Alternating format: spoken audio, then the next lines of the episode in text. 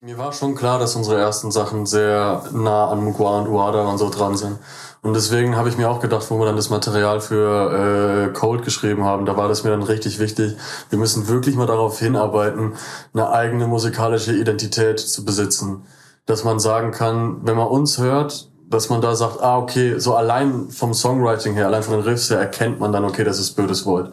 So nett, dass man dann halt irgendwas kennt, so, äh, ist das Mut Ja, und, und, und, und weil mit den ersten Masken etc., äh, wir haben uns von Anfang an schon auch gedacht, dass wahrscheinlich sehr häufig dieser Vergleich auf uns zukommen wird.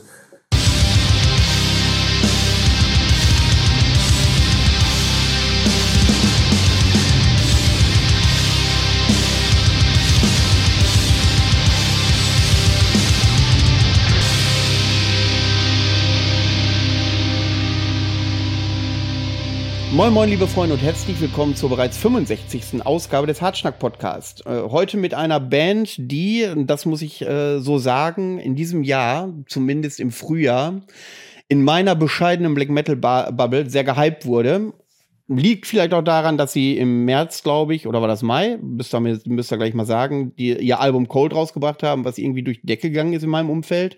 Und dann auch konzentriert auch kurz danach beim Dark Troll gespielt hat. Und da zumindest für mich mit Spectral Wound die Gewinner des Festivals waren. Ich freue mich herzlich auf äh, drei Vertreter der Band Bötes Void. Hallo.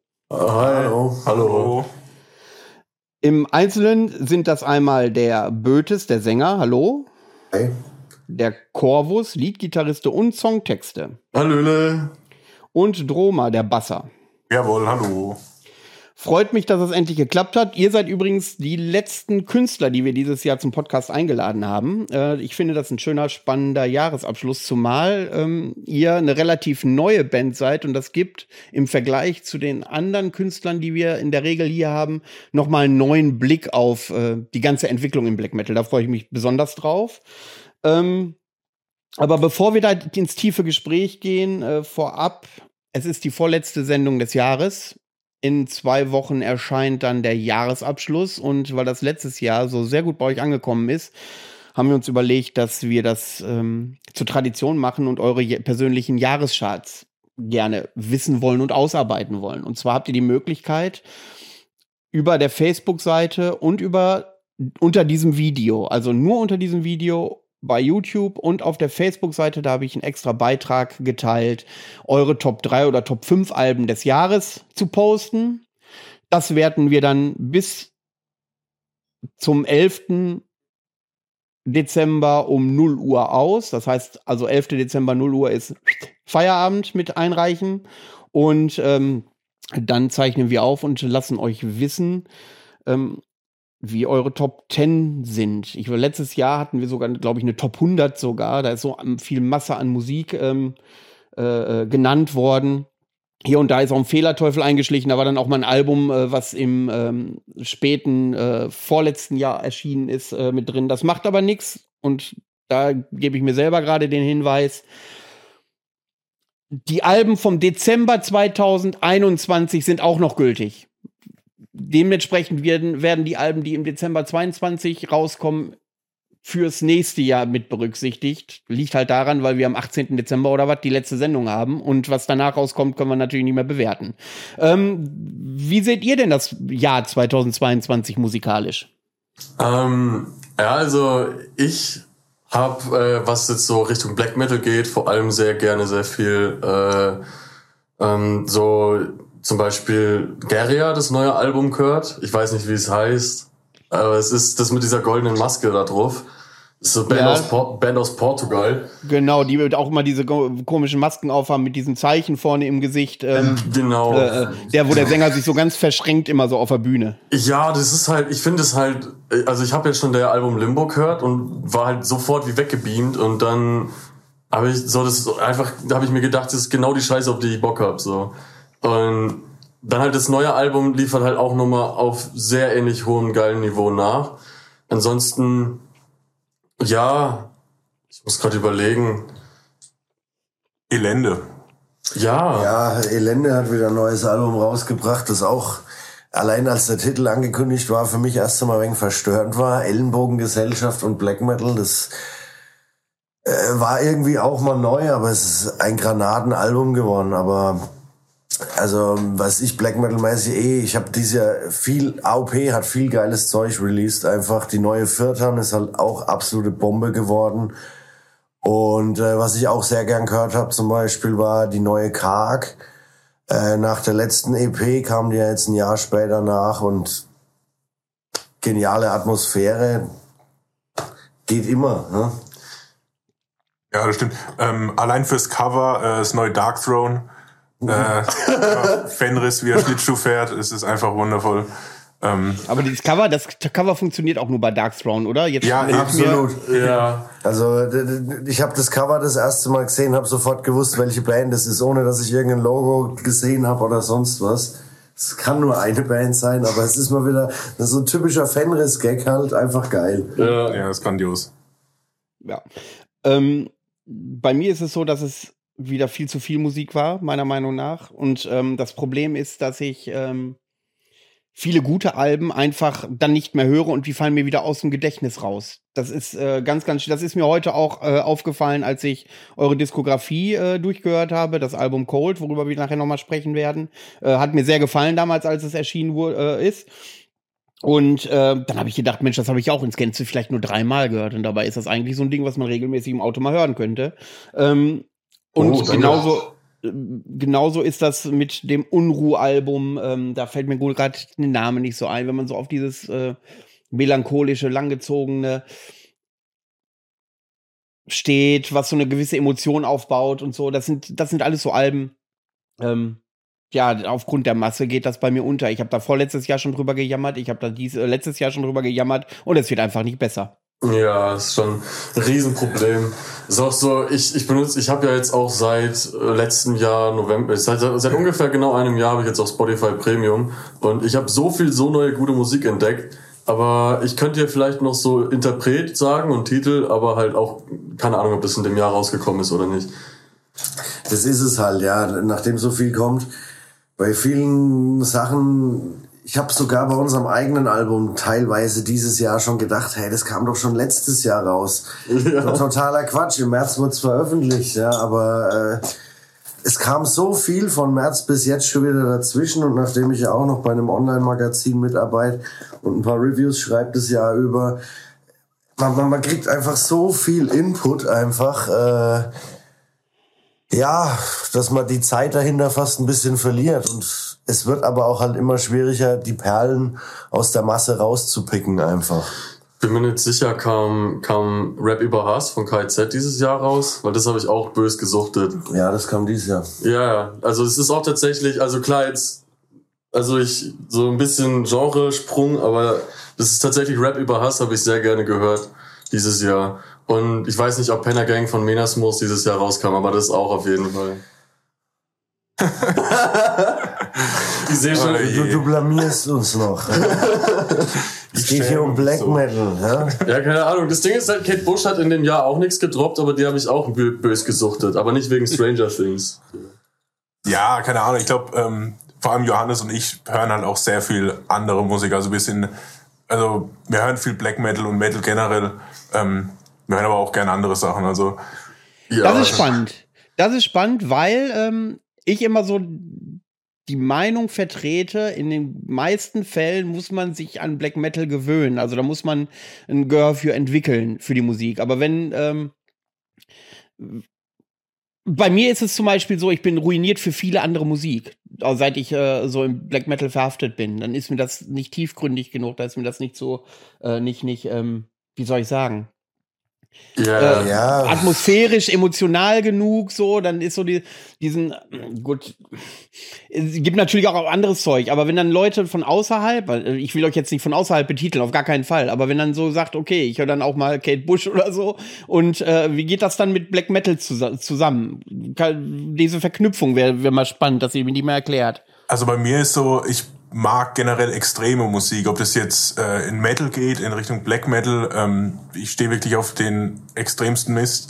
Ähm, aber das geht eben auch in andere Facetten dann. Also ich mag auch das Extrem an sehr ruhiger Musik irgendwie. Ich bin einfach ein, ein Typ von Extreme, ähm, was, was musikalische Sachen angeht. Ob das jetzt sehr emotional sein soll oder äh, sehr experimentell oder ja, aber deswegen liebe ich halt auch Black Metal, weil das ist ein ähm, so oft wie Leute sagen, es ist ein festgefahrenes Genre, äh, finde ich, es ist immer noch ein Genre, in dem man irgendwie alles trotzdem unterbringen kann. Deswegen fühle ich mich auch im Black Metal irgendwie so wohl. Ich finde, es gibt auch kein Subgenre im Metal, das sich so vielfältig und auch weit entwickelt hat wie Black Metal. Wenn ich Ja, so sehe ich überlege. genauso, ja. So früher war Hey, mir, mir, mir, ja, mir ist es jetzt erst wieder aufgefallen, als ich mit einem anderen Kollegen zusammengehockt war und wir über Depressive Black Metal philosophiert haben. Äh, Depressive Black Metal ist auch nur ein Subgenre vom Black Metal. Ja, das ist nur eine Facette, die sich aber auch noch mal in ganz viele Facetten aufteilt, weil Nocturnal Depression klingt ganz anders als Life Lover oder sonst was, aber es gehört trotzdem alles irgendwie zusammen. Ja? Ja, und jetzt äh, im Sinne von, wie das dann halt auch sich verknüpft.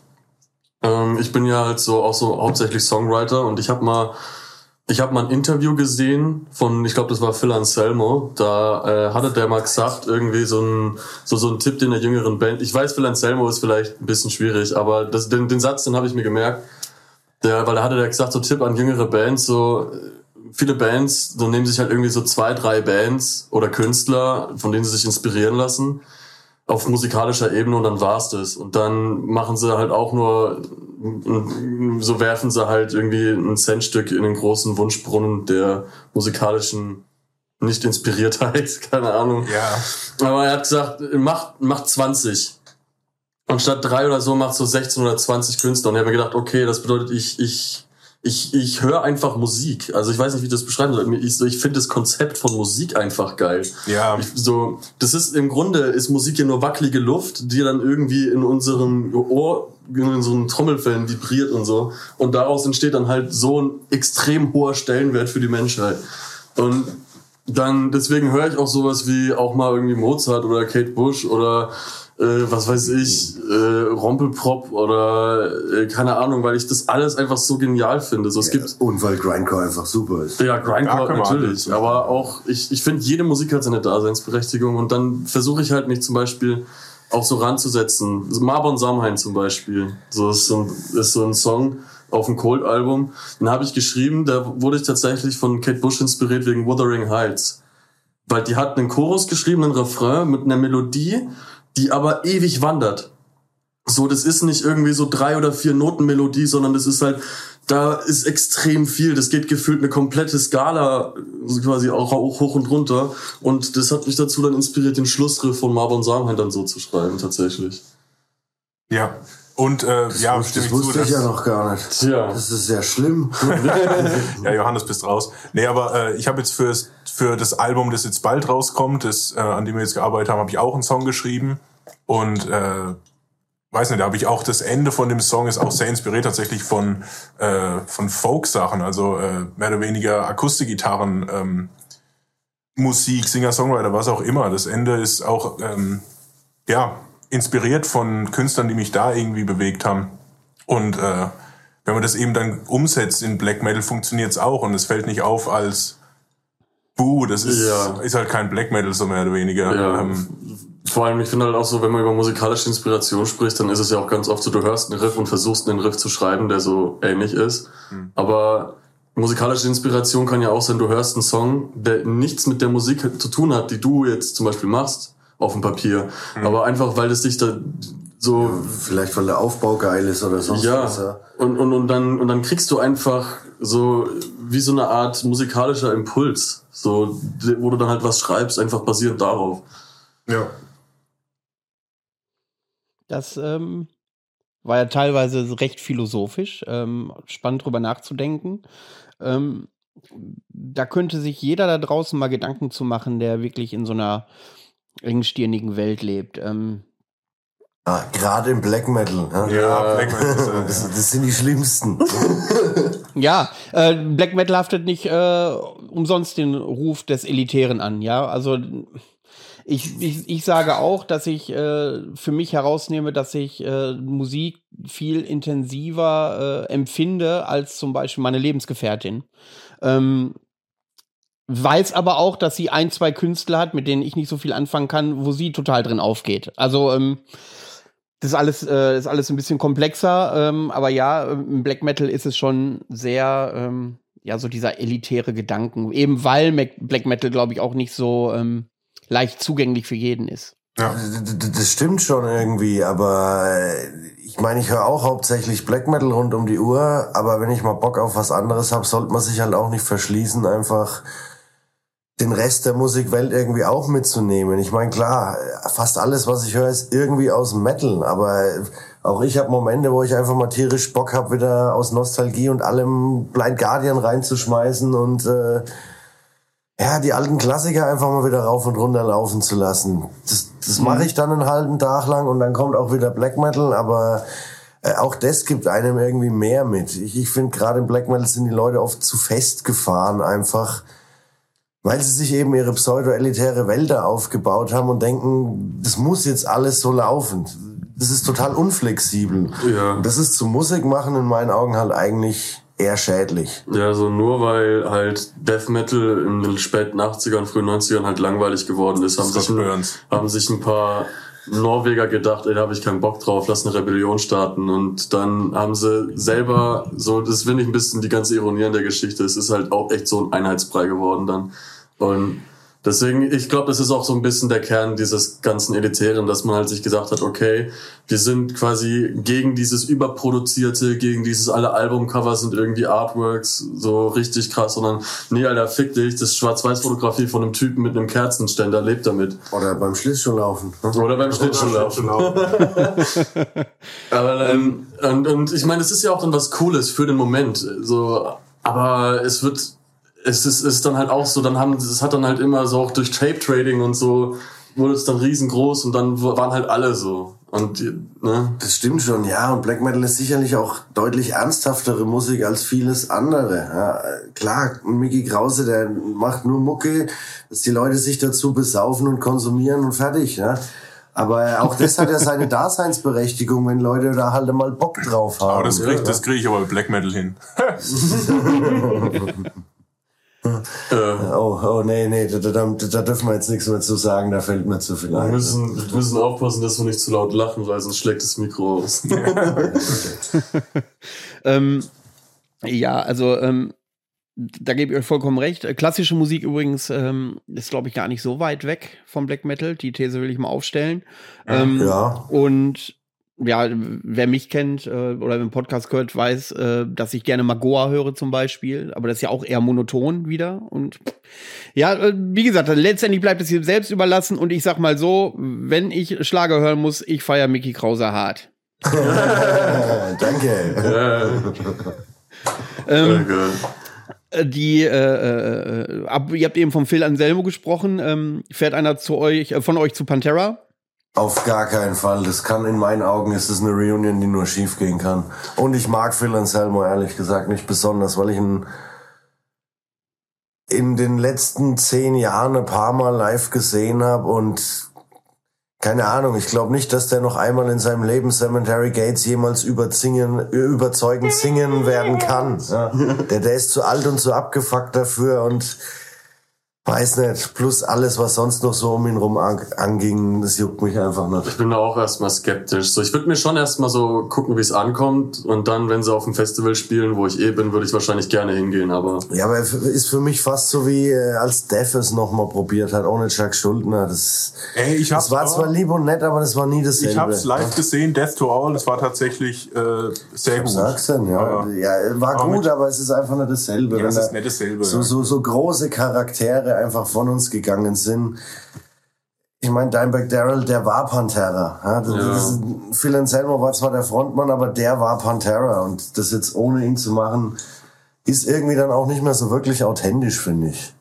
Beide hat doch auch so ein, so ein Black Metal Ding gemacht irgendwie. Ja, Phil Anselmo ja. hat schon alles gemacht irgendwie. Ja, aber das war halt aber auch bös geil. Ich glaube, der braucht Geld. Ja, aber das braucht jeder, also. Digga. Ja, aber nachdem, nachdem wir keins haben und wissen, dass wir es mit der Musik nie verdienen werden, kommen wir gar nicht auf die Träumereien, mit Geld anzufangen. Ja, ja okay, vielleicht. Ja, ja. Wir haben Inflation, Geld ist weg. Ja.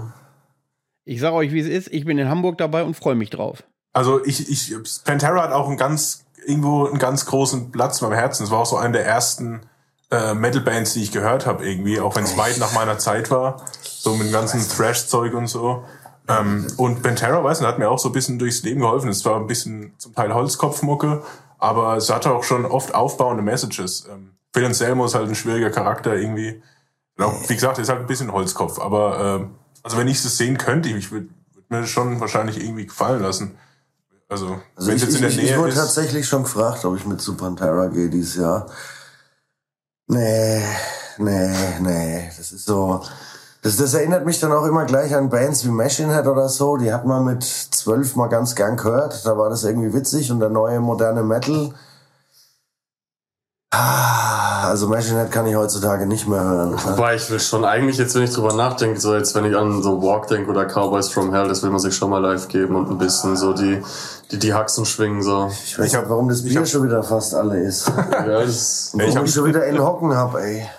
Habt ihr im Hintergrund Mickey Krause laufen, schätze ich. Wir haben alle Kopfhörer ich, auf. ich, ich, ich war gestern noch auf Konzert. Oh Von Mickey Jesus. Krause.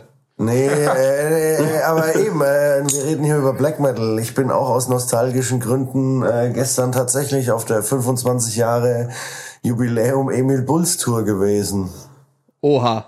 War, also mit den Vorbands konnte ich nichts anfangen, aber Emil Bulls hat schon geil abgeliefert. Das war auch damals, wann kam das erste Album? 2001? Ja, das war von dem moderneren Zeug, wenn du irgendwie von Korn oder so wenn rüberrutscht, was die Leute um einen rum halt hören, wo ich auch gleich dabei war. Und, und der Sänger von denen hat ja damals noch auf Viva 2 irgendwie immer nachts dieses Headbangers Ball oder wie das Ball, hieß. ja. äh, ja, Ball, ja. Moderiert. Ja? Äh, und das ist halt irgendwie geblieben. Da war ich halt irgendwie, ja, da war ich hauptsächlich aus nostalgischen Gründen, Aber ich glaube, wenn du damals Pantera gehört hättest, dann hättest, wärst du jetzt auch nochmal, Ja. dann hättest du eine andere Meinung darüber. ja, bei, bei Emil Bulls ist wenigstens keiner gestorben, der so prägend war. Ne? Das, das, also das macht schon auch noch einen Unterschied, finde ich. Ja, was fällt dir Achtung, noch ein? Leute, Das- steile ja. These. Man darf Bands nur noch gut finden, wenn alle noch leben. Nein, um Gottes Willen. äh, ist, so war das nicht gemeint. Äh, aber äh, also gerade Dimebag Darrell ist halt so, so ein krasser, starker Ja. Eigencharakter einfach. Ja? Touché, hast du vollkommen recht. Und ähm, irgendwer aus irgendeinem Rockmagazin hat mal die Pantera-Tour angekündigt, hat wohl ganz stumpf den Wikipedia-Artikel rauf, äh, rauskopiert und dann stand da wirklich noch Dimebag Darrell mit im äh, Line-Up so drinnen. Ne? Oh, äh, Gerade oh. irgendwie vorgestern oder was. Das war schon äh, ja witzig bis dramatisch, das zu schauen, wo man gerade meint, äh, dass Musikjournalisten da wenigstens mal zwei Klicks machen, im, äh, da nachzuschauen. Ähm, ähm, aber bevor wir jetzt äh, dazu kommen, wie ihr eigentlich zum Black Metal gekommen seid, weil äh, du hast ja eben schon von Emo Bulls und deine äh, frühen Tage gesprochen. Ähm, lass uns doch mal einen Einblick äh, zu den Leuten oder den Leuten geben, die euch noch nicht so kennen. Das ist bei euch heute ganz besonders, weil ich finde, das hatten wir im Vorgespräch ja auch schon äh, angedeutet, euch gibt es seit 2019, also drei Jahre und ähm, bei den drei Songs, die wir von euch heute hören, also eins, das Demo hören wir gleich, ähm, dann hören wir eins vom aktuellen Album und eins, was in Zukunft passiert. Da ist eine Entwicklung drin, als würde es euch schon 15 Jahre geben. Das das ist, das ist sehr nett von dir. Äh, ja, aber ähm, wie gesagt, es hat sich halt so aus der ganzen Bandgeschichte, Entwicklung, wie alles zustande kam. Einfach Da immer kommen wir dann gleich zu. ja. Da kommen wir dann gleich zu. Dann Genau. lasst uns doch anfangen ähm, mit äh, eurem äh, Demo, was ihr äh, rausgehauen habt damals. Äh, wann war das? Äh, 2019, glaube ich. Ähm, und zwar All Das Lieb. Das habt ihr noch mal neu aufgelegt. Und ja, Leute, ähm, wer genau hinhört, kann vielleicht die ein oder andere Reminiszenz an irgendwelche Black Metal Größen heutzutage erkennen. Viel Spaß damit.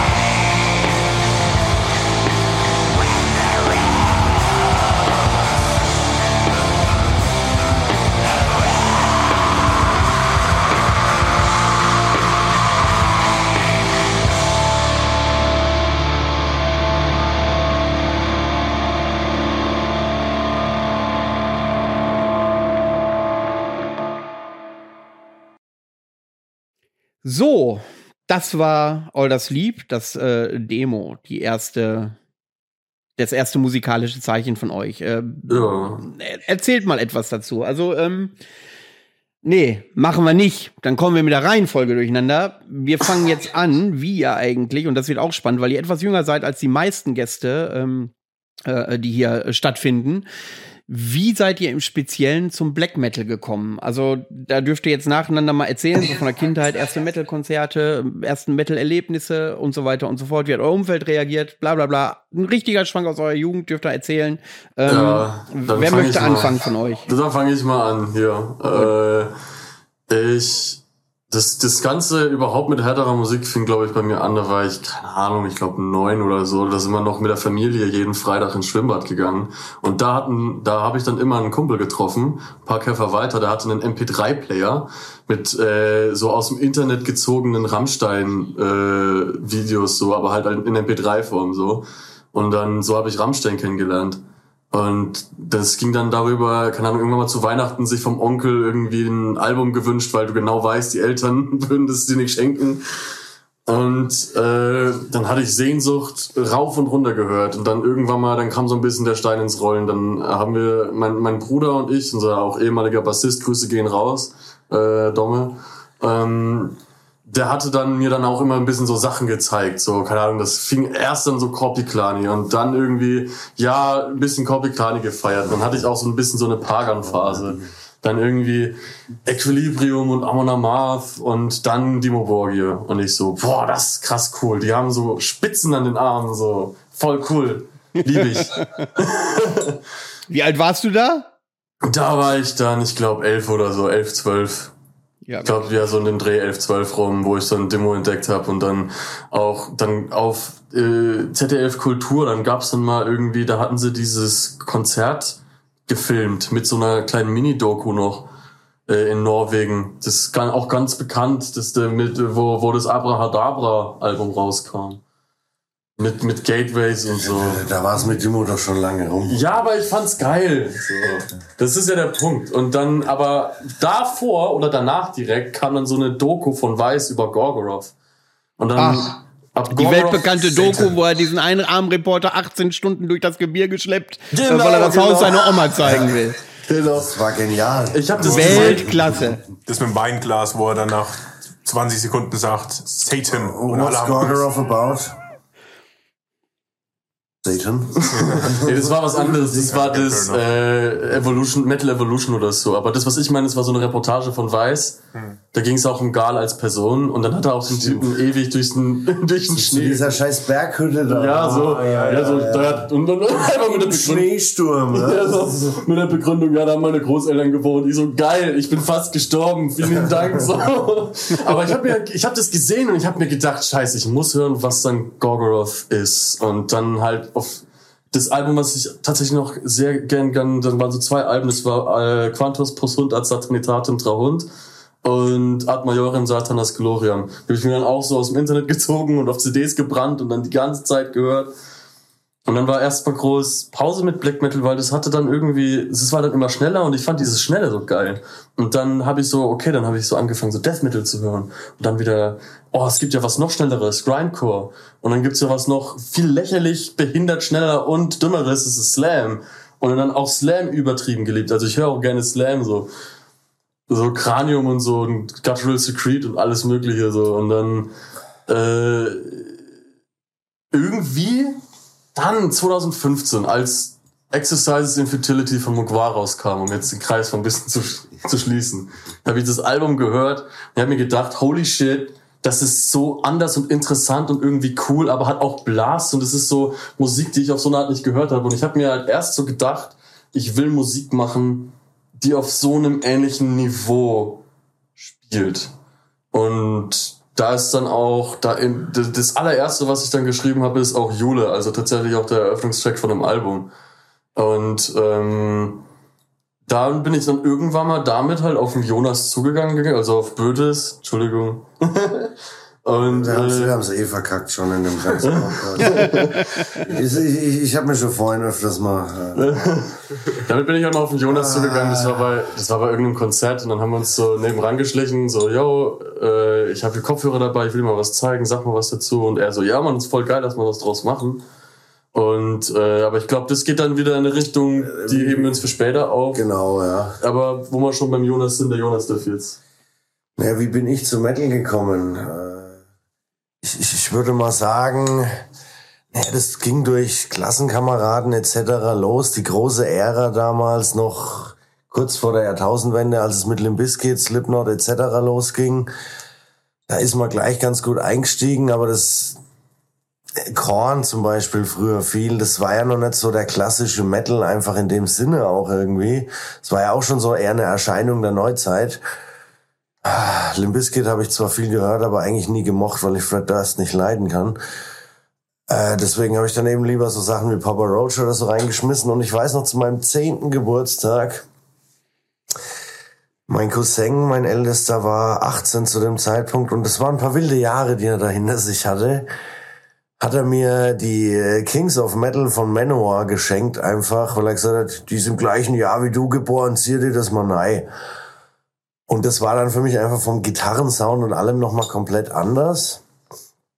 Und dann war ich aber eigentlich auch gleich dabei mit, mit, mit Maiden, mit Iced Earth, ne, so das ganze klassische Guardian und so, das ganze klassische Zeug durch. Das war schon natürlich deutlich härter als alles andere, was ich irgendwie gekannt habe, aber, aber es hat so die Begierde in mir geweckt, immer noch einen draufzusetzen. Und ich würde sagen, ich habe so ein Jahr lang Power Metal ungefähr gehört und dann ging es aber auch direkt los, Six Feet Under, Cannibal Corpse, äh, Obituary, die, die ganze Schiene einfach durch. Hab dann sehr lange erstmal nur Death Metal gehört.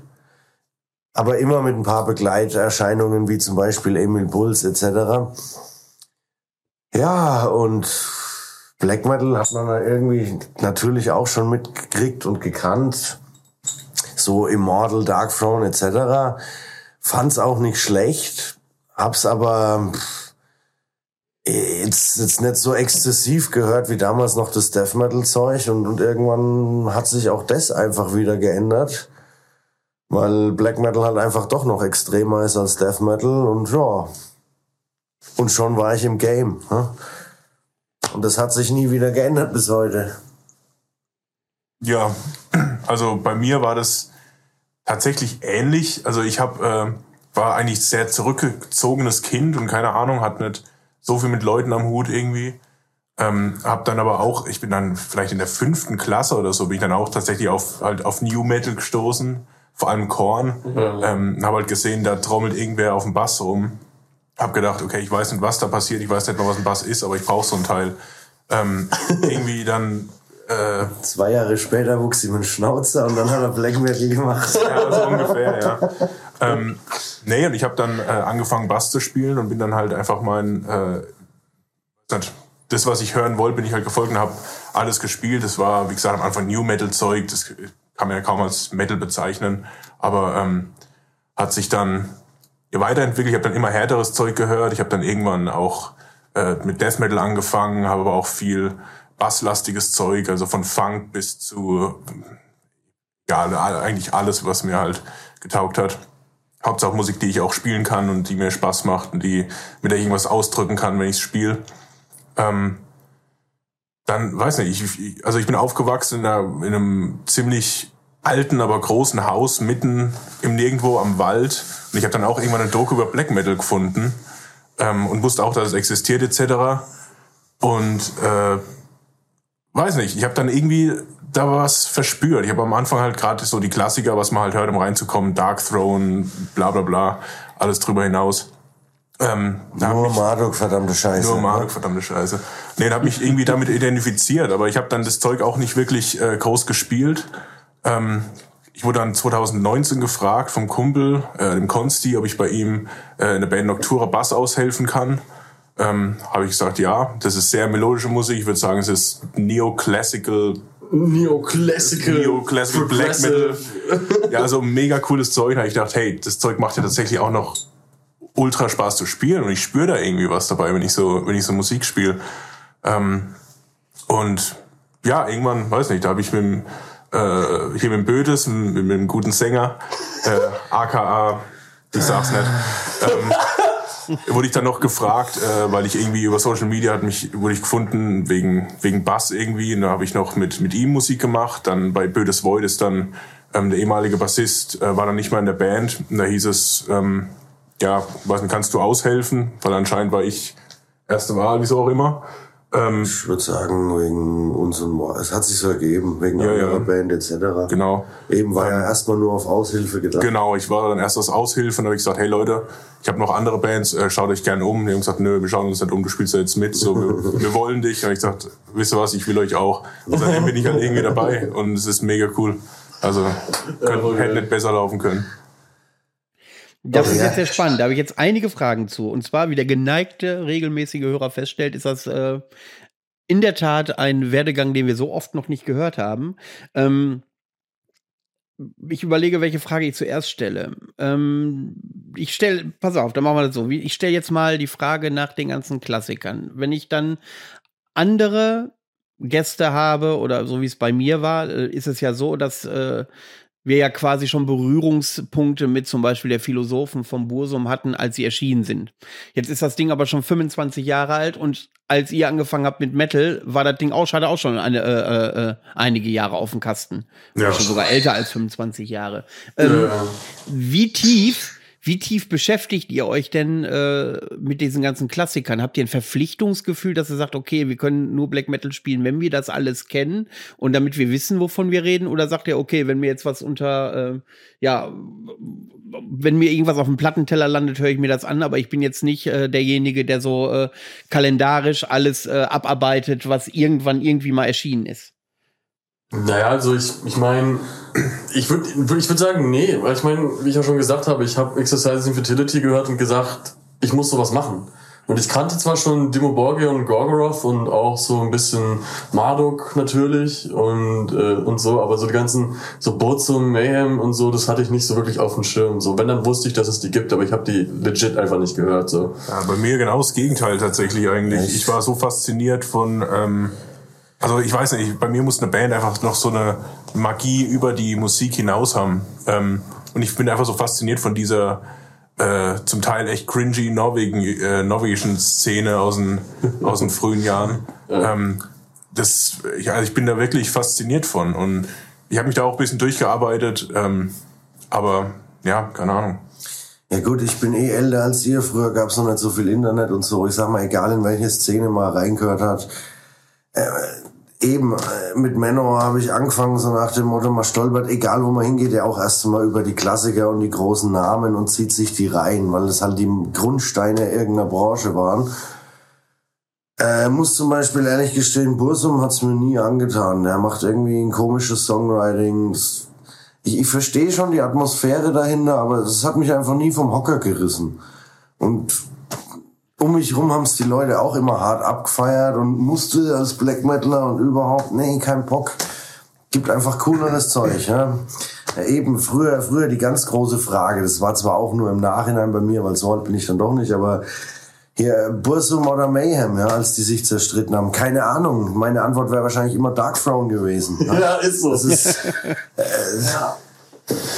Ich, ich denke ich, ich, ich denk's mir auch so halt, so, weil so das Ding ist, bevor ich die Musik von Burzum entdeckt habe, habe ich halt mitgekriegt, dass halt Wag Vikanes halt ein Neonazi und ein Mörder ist. Und dann, das hatte dann, so ich habe halt erstmal, ich habe erst die Person Wag Vikanes halt irgendwie kennengelernt und dann so, okay. Und dann Burzum gehört und ich so, okay, ich verstehe, warum man das mag, weil es ist schon sehr atmosphärisch und so und es und ich äh, will auch überhaupt nicht absprechen, wie absolut einflussreich wozu musikalisch für sehr sehr viele Black Metal Bands ist. Aber es waren viele böse Leute bis heute, das würden nur viele nicht zugeben. Ja, auch auch wenn es jetzt äh, Richtung Shining geht, da hatte der Niklas auch gemeint, dass er Burzum auch sehr arg gefeiert hat. Und ich mag zwar Shining mehr als Burzum, aber ich denke mir halt. Ist aber auch anders. Ne? Ja, ist auch anders musikalisch und deswegen ich glaube wo ich dann Burzum gehört, ich habe glaube ich ein bisschen Faden von, nee genau, wo ich dann, wo ich dann Burzum gehört habe, hatte es dann immer einfach aus dem Geschmäckle gehabt, wo ich mir gedacht habe, irgendwie, ich weiß nicht,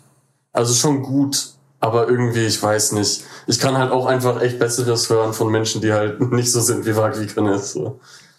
Eben, es sind gut, aber, aber, aber gibt halt Mhm. auch in der Zwischenzeit einfach deutlich Besseres, ne? Da möchte ich gerade einhaken. Jetzt gibt's Widerspruch. Oh. Oh. Oh, oh. Ich hoffe, ihr sitzt. Nein, ähm, Blödsinn. Ist das ähm, Thema Bursum? Jetzt komme ich da nämlich drauf. Das wird nämlich diskutiert. Darf man Bursum hören, darf man Bursum nicht hören? Darf man Bursum Patch haben, T-Shirt haben, darf man es nicht haben? Und ich glaube tatsächlich, dass das auch so ein Generationending sein kann.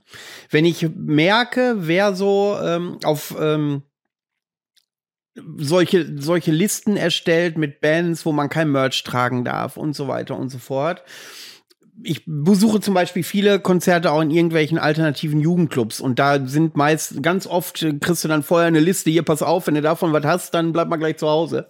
Ähm, ähm, das sind dann immer so, ich habe das immer darauf geschoben, okay, da machen szenefremde Leute Musik, die haben Bursum eingegeben, haben diesen ganzen Scheiß von Wag Weekend gelesen, äh, dass er da so äh, äh, völkisch, äh, äh, völkische Parolen durch den Wald brüllt in seinen Videos und solchen so ein Quatsch alle. Ähm, und ähm, dementsprechend darf man die Musik nicht hören. Jetzt würde ich den Mord äh, getrennt davon betrachten. Ja, er ist ein Mörder. Äh, das war aber bevor er diesen völkischen Nazi-Crap in sich hatte. Und ähm, die Musik hat er auch geschrieben, bevor er abgedreht ist. Deswegen stelle ich ja immer die Debatte oder stellt sich jetzt, wo ich mit euch darüber spreche, eine erneute Linie. Nicht nur zwischen szenefremde Leute und äh, Black Metal Leute, sondern auch vielleicht so eine Alterssache. Leute in meiner Generation, die in den 70ern geboren sind, haben wahrscheinlich eine andere Berührung mit Bursum, weil sie in den 90ern, bevor der so abgedreht ist, Bursum schon hören konnten. Und ihr aber im Nachhinein Bursum erst kennengelernt habt, nachdem ihr festgestellt habt, wie schräg der Typ eigentlich ist. Und ähm, die Debatte, ob man Bursum tragen darf, ist die Frage, trägt man es wegen der Musik oder wegen der Einstellung? Aber das ist eine Sache, das wird jetzt hier ein Fass öffnen. Aber ich, da danke ich euch erstmal für, dass ihr mir da eine neue äh, Sichtweise äh, auf dieses Thema gegeben hat, dass es vielleicht auch so eine Generationenfrage ist. Hat man Bursum kennengelernt, nachdem er diesen ganzen Scheiß fabriziert? Oder hat man Bursum vorher kennengelernt? Ja. Das ist ein Punkt, den man natürlich diskutieren kann. Und ich äh, kann euch, äh, ich habe neulich noch mit, äh, äh, ähm, ah, ich weiß nicht, ob ich den Namen nennen darf, spielt in einer deutschen Kapelle, sehr linkslastig, über Bursum gesprochen. Und äh, er hat öffentlich gesagt, oder hat, hat zu mir gesagt, ja Mensch, Bursum ist eindeutig Einfluss. Natürlich macht der Scheiße, aber natürlich ist, das hört man auch an unserer Musik in Teilen, ähm, dass Bursum einen extremen Einfluss auf mein Songwriting hat. Und äh, das liegt daran, und das habe ich ihm gesagt, dass, dass seine Band da, äh, das konnte er als Kompliment sehen. Ich wusste noch nicht, wie ich da die Berührungspunkte mit ihm habe, wenn ich ihn, ob das jetzt eine Beleidigung für ihn ist, äh, weil ich ihm gesagt habe, ähm, bei Bursum ist die Faszination, der schreibt ein simples Riff. Das spielt der sechs Minuten am Stück. Da passiert nichts. Und es wird nicht langweilig und du hast trotzdem das Gefühl, es sind Steigerungen da, obwohl nichts passiert.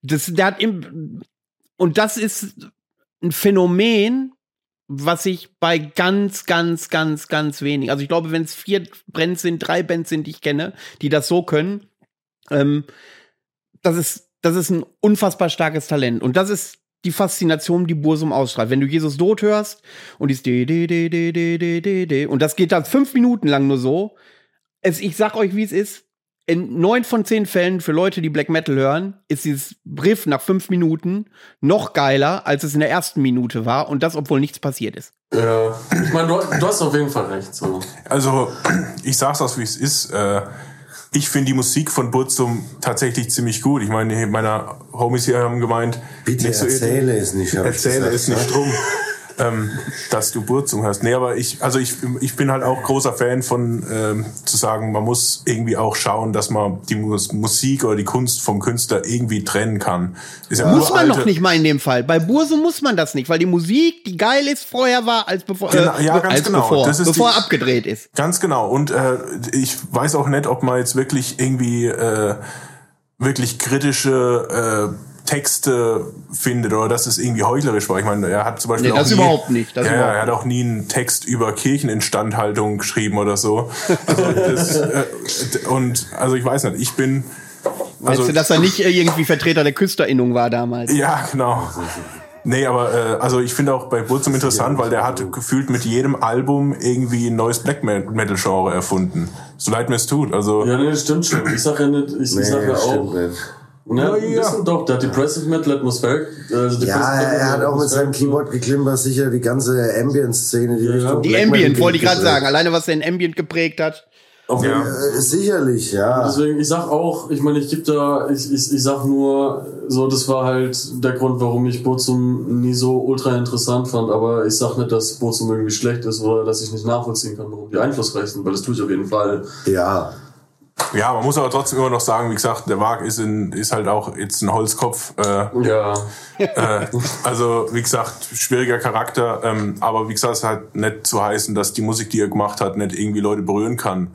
Ja, für Äh, mich eben hat es halt nicht ja so auch- heißen, dass das jeder, der ein Shirt von dem anhat, genauso denkt, weil Ja, ja, da ist wieder, da ist wieder die ich denke, Frage. den Leuten geht's halt schon um die Musik hauptsächlich. Ja, da ist wieder die Frage, aus was für einer Motivation trägt man so Shirt. Ich meine, wenn ich jetzt jemand mit Absurd-Shirt rumrennen sehe, da würde ich mir schon sagen, also jetzt Kollege, was ist, also muss das Gut, jetzt... Ja, da, was steht ist- aber, da steht aber echt mehr dahinter. dann Genau, ja. auch, drin. Aber Ohne Frage, ohne Frage. Und ich finde, ich finde auch, wo wir wieder über diese leidige, äh, leidige Debatte sprechen, ähm, was man tragen darf und was nicht. Da ist ja Mykwa auch mal ganz gerne auf so einer Liste. Wenn man Benzi Mykwa auf einer Stufe mit absurd stellt, das sage ich immer wieder, ist diese Liste ad absurdum geführt. Du kannst eine Band wie Mykwa nicht mit absurd auf eine Stelle stellen. Ist so. Bursum kann man diskutieren. Ich habe auch ein Bursum-Shirt, habe ich tatsächlich, aber nicht, weil ich äh, äh, jeden Tag einen Hitlergruß mache, sondern einfach, weil Jesus Tod für mich ein unfassbar, oder die Philosophen für mich ein unfassbar wichtiges Album in meinem Leben war. Die ganze Zeit über. Deswegen trage ich ein Bursum-Shirt. Dass der danach abdreht oder so, ja, weiß ich. Ich lache da sogar teilweise drüber, wenn ich sehe, Alter, wenn er da in Paris in seinem Wald, äh, in Paris in dem Wald lebt, da Ja, mit seinen sieben blonden, blonden ja Mädchen lustig, und dann ja, über, irgendwie über Rassentheorie spricht, kann ich den nicht ernst nehmen. Muss ich aber auch nicht. Aber die, aber deswegen wird das für mich musikalisch nie eingefärbt. Ja, Ja. Nee, sehe ich genauso. Ähm, also ich habe auch mal, äh, ich weiß nicht, die Videos, das muss das, den Kanal gibt's ja nicht mehr, aber das ist ja wirklich auch das reinste Meme. Da gibt's ja Videos, wie er dann irgendwie über Rassentheorie redet mit komplett wilden Blick und im nächsten macht er ein Während er im Tutorial. Wald in seinem Auto hockt. Genau, ganz genau. Und im, nächsten, und im nächsten Video zeigt er irgendwie, wie man, ähm, wie man irgendwie die Motorhaube äh, neu macht an dem Auto. Und wirklich so ganz förmliches Tutorial. Denke mal, okay, der Typ, da irgendwas, irgendwas stimmt nicht 100% mit. Also, ähm, aber nee, lustigerweise, ich hatte auch mal, äh, ich hatte auch ein Burzum-Shirt, auch Philosophim. Äh, und ich war auf einer kleinen äh, Geburtstagsfeier und hatte das halt an in meinem Wohnheim, wo ich bin ich spontan noch hin. Auch kein böser Gedanke, da war ich noch gar nicht so wirklich im Black Metal drin. Äh, T-Shirt hat mir ein Kumpel geschenkt, äh, kam auch ein Kollege auf mich zu, oder was heißt Kollege, ich kann die nicht. Und der hat wirklich Stress mit mir angefangen ähm, und hat gesagt, was trägst du so eine Scheiße, bist du denn bescheuert, bist du Nazi? Und ich so, hä, was? Das hat die Band, die, die das Shirt. Und ich so, hä, was, äh, was hat das irgendwas zu bedeuten? Ähm, da habe ich halt auch geklärt, hey, so nee, ich kenne halt das Album, ich finde es super, keine Ahnung, Dunkelheit, Banger Track. ähm, da war ihm auch klar, okay, das ist gerade, der hat es nicht aus politischen Gründen an, der hat es an, weil er äh, irgendwie gefühlt Den 17 hast, ist und keine hast Ahnung du schön hat. verarscht, ne? Ja, ja, hab ich schön Ich verarscht. würde auch mal, ich würde auch mal einfach mal richtig so eine wilde These aufstellen. Ich glaube, wenn Leute aus Überzeugung, also aus der politischen Überzeugung Bandshirts tragen, dann würden die auch, glaube ich, dann auch schon mehr mit Stolz Sachen tragen, die besten krasser sind als oder eindeutiger sind als Burzum. Ja, Erstens das und zweitens hätten sie eben, notfalls hätten sie dann noch die ganze Kutte voll mit, keine Ahnung, absurd Atominem und sonstigem Zeug. Ja? Ja. ja. Also ich denke, das, das sieht man schon, gerade bei einem Bursum-Shirt, ob das, ob da was dahinter stehen steht oder nicht, aber naja. ja, und ich mit Hornbrille und Wir leben im Schnauzer. Zeitalter der Übertoleranz, das ist alles schwierig geworden. ne? Nee, aber ähm, nicht mal das, aber wie gesagt, ähm, weiß nicht, ich würde schon behaupten, dass wir alles äh, linke Leute sind und äh, weiß nicht, vor allem das erkennt man ja, wenn da jemand, wenn da jemand, ähm, wenn da jemand rumrennt mit äh, Hornbrille und irgendwie Undercut und was weiß ich und der hat ein Wurzelshirt an, weiß nicht, da hat er auch eine Weiß-Doku geschaut und ist jetzt irgendwie will ein bisschen edgy sein. So. Ja. Also ja. Dann haben wir das Thema jetzt abgefrühstückt. Ich würde auch hätte ich sagen, eine, Ja, bitte. Ja. Ne, ne, ne, ja, aber ich fand, äh, ich beschäftige mich damit ja auch schon ein paar Jahre und ich habe mir tatsächlich noch diesen Erkenntnisgewinn gebracht. Deswegen finde ich, kann man nicht oft genug über dieses Thema sprechen. Ähm, vor allen Dingen, wenn es äh, neue Aspekte in diese Debatte bringt, finde ich das immer sehr hilfreich, weil dieses Thema ja nicht nur schwarz und weiß ist, sondern tatsächlich äh, äh ja komplizierter und komplex äh, ist.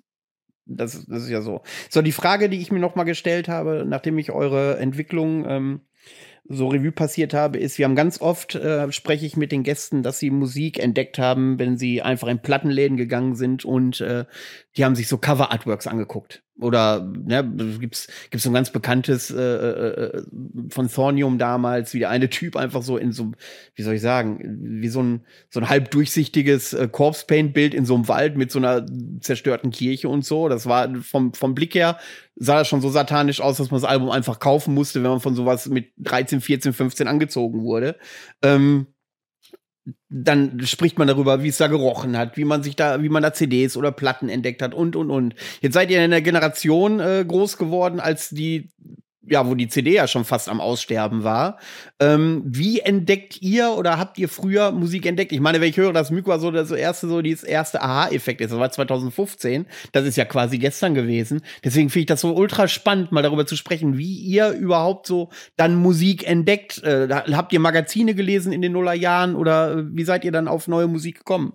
Ich bin, ich bin tatsächlich, es gibt in unserer wunderschönen Heimatstadt Würzburg den Plattenladen, also den, den H2O. Das ist, glaube ich, auch der einzige einzige Plattenladen da. Und ich bin da tatsächlich auch, wo ich äh, 2016, also 2015, 16 in dem Jahr. Ich hatte, darf ich mal unterbrechen, wo, wo du gerade Würzburg sagst, ich hatte schon mal eure Kollegen von äh, Phantomwinter zu Gast. Ah. Beste Grüße, vielleicht kennt er die ja. Ja, ja, Phantomwinter, ja, ja. ja. Klar. Und ich habe auf jeden Fall, äh, also kenne ich die Band, habe ich auch im H2O die Platten gesehen, aber was ich sagen wollte ist, äh, ich bin tatsächlich ganz oft, wenn ich wusste, mein Bus kommt erst in ein paar Stunden, weil ich am Arsch der Welt wohne, dann konnte ich nach der Berufsschule dann erstmal nochmal kurz zum H2O gehen und einfach mir dort echt einfach mal so, so CDs und Platten angucken. Und da habe ich auch die aller, allermeisten meiner CDs, glaube ich, inzwischen sind dann halt auch von da. So, also da habe ich dann auch so meine Slipknot-CDs und Ectomorph sehe ich gerade. Ich schaue mal gerade in meinen Schrank und äh, Fintroll vor allem sehr gerne. Kate Bush.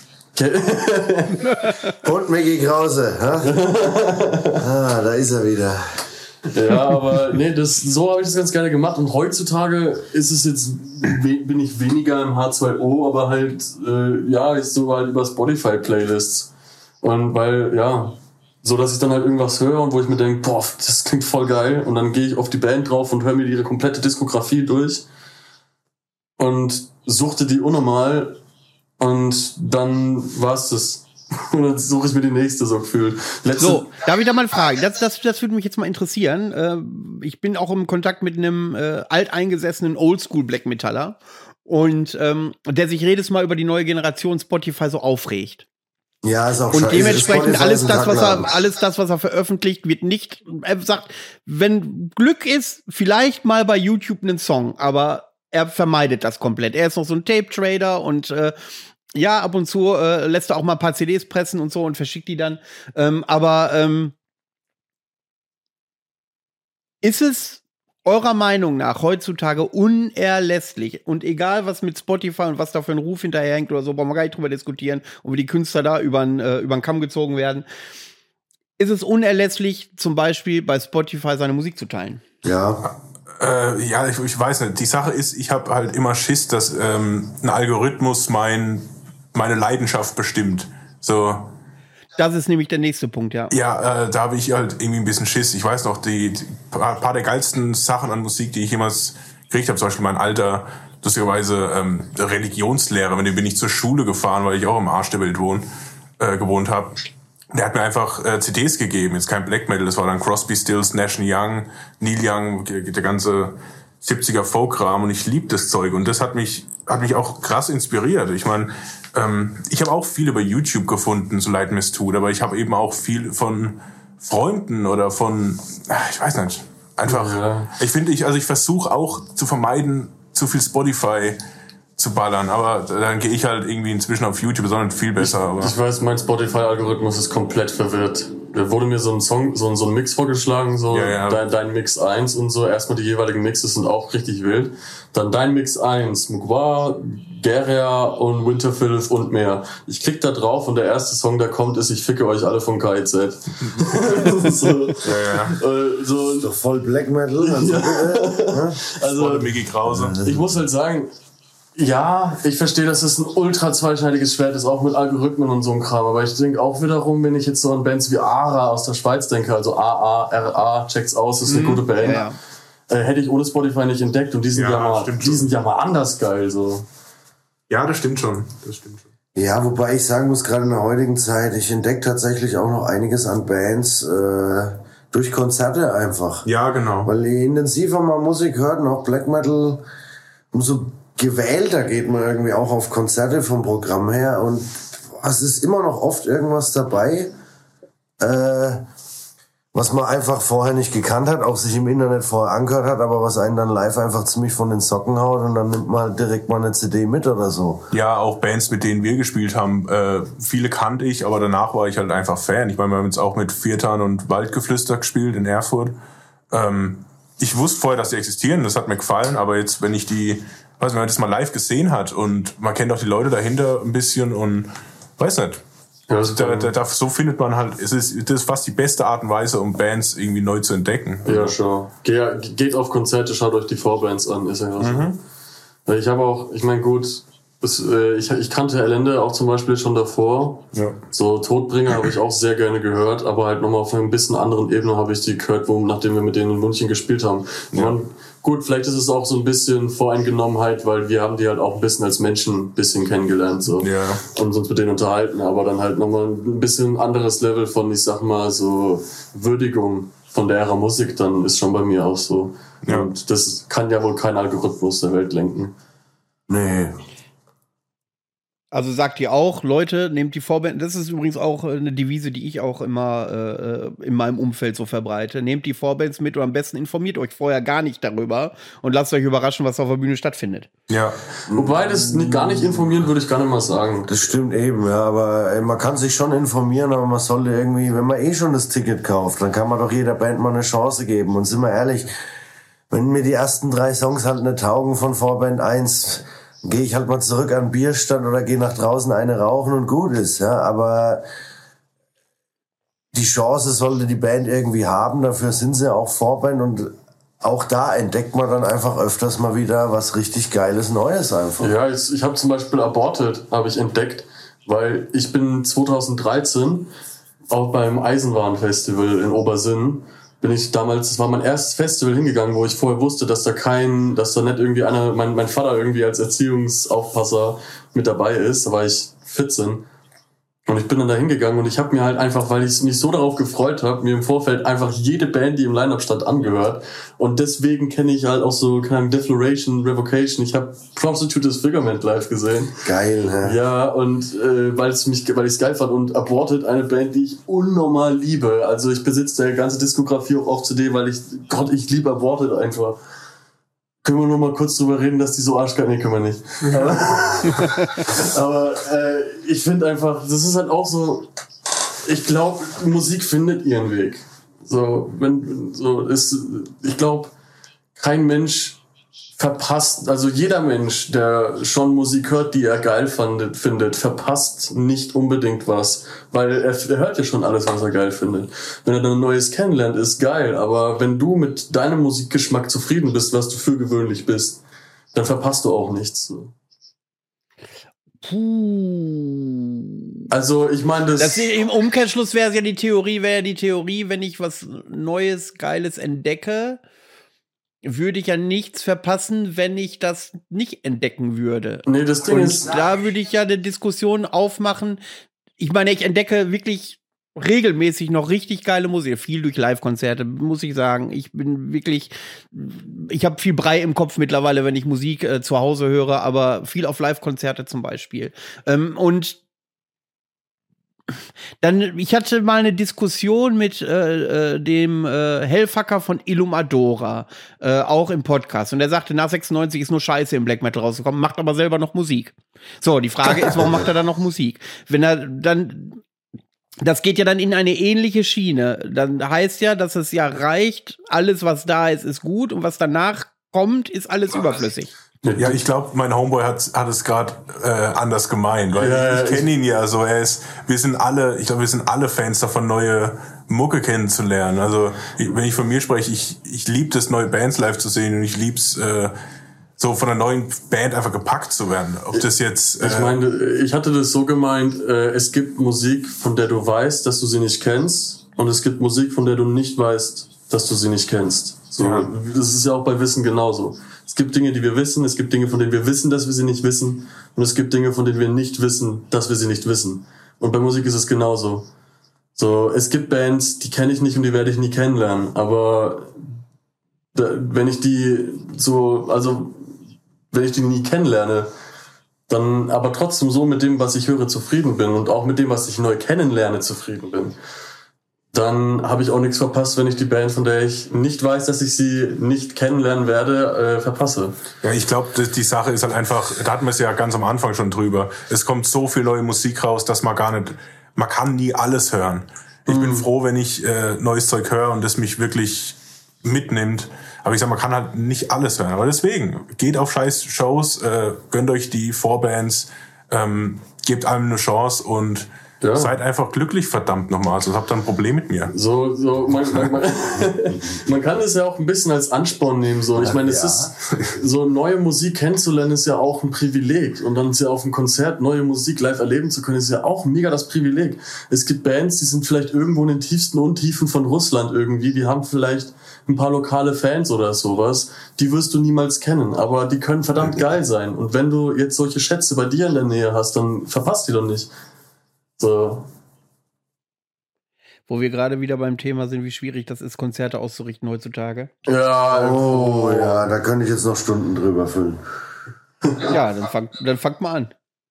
Naja, ich sag's mal so, ne? Erst war Corona und jetzt bleiben die Gäste weg. Äh, ich veranstalte ja selber auch einiges. Ähm, musste jetzt auch wieder dieses Jahr Tourdaten absagen, weil, keine Ahnung, steckt man ordentlich Zeit, Arbeit und sonst was rein und dann noch Geld in die Promo und alles. Und dann steht man eine Woche vor dem Konzert da und es sind zwölf Karten verkauft, weil alle gerade Schiss vor Gaspreiserhöhung und sonst was haben. Äh, oder ich weiß teilweise auch vielleicht nicht, was die Gründe sind. Und ja, Winter kommt wieder Corona. Der Winter kommt wieder. Genau. Na gut, wir haben Winter. Ich glaube, dass nicht mehr so viel passieren wird. Das glaube ich auch nicht, aber vor einem Vierteljahr, als es losging ungefähr, haben es die Leute vielleicht nicht gewusst und hatten die Befürchtung, dass ja. wieder irgendwelche Lockdowns kommen, dass sie dann wieder ewig ihrer Kohle nachrennen mit den Tickets und sonst was. Äh, das mag alles sein, aber so funktioniert's halt leider nicht. Und äh, durch Corona und Inflation ist halt auch alles teurer geworden. Die Bands wollen mehr, die, die Unterkünfte kosten mehr, die, die Mieten der Hallen kosten mehr. Ne? Es ist es, es, es rutscht halt schön von oben nach unten durch und ganz unten kann man es halt irgendwann auch nicht mehr stemmen einfach. Ja?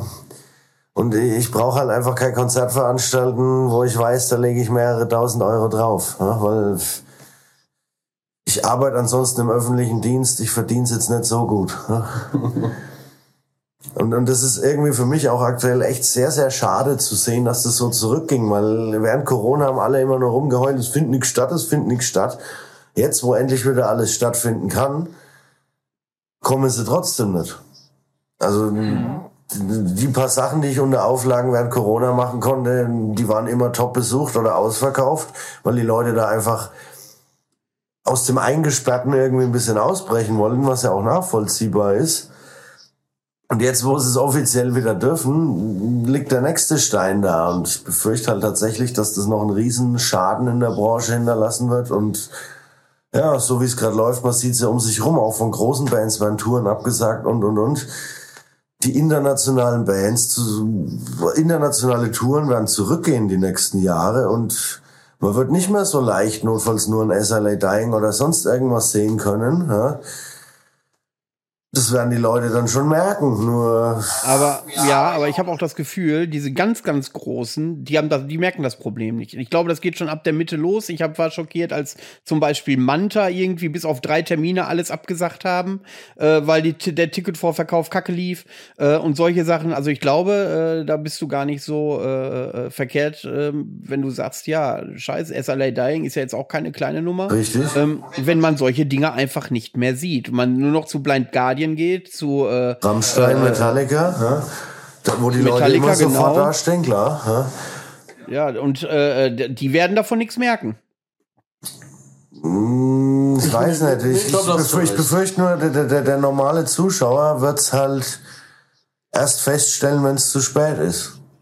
Ja, das ja. ja. Und dann ist das Geschrei wieder groß. Hm? Ich glaube, Bands, die immer ausverkauft sind, werden auch immer ausverkauft sein, glaube ich, gefühlt. Also ich glaube nicht, dass... Du, äh, genauso wie Wacken etc. immer ja. laufen wird, weil es halt feste Instanzen sind einfach, wo die Leute schon ihren Jahresurlaub drauflegen, so gefühlt.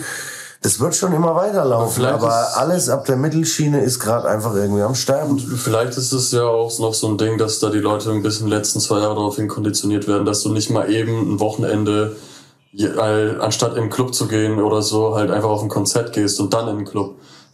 so, sondern dass du halt nichts kannst.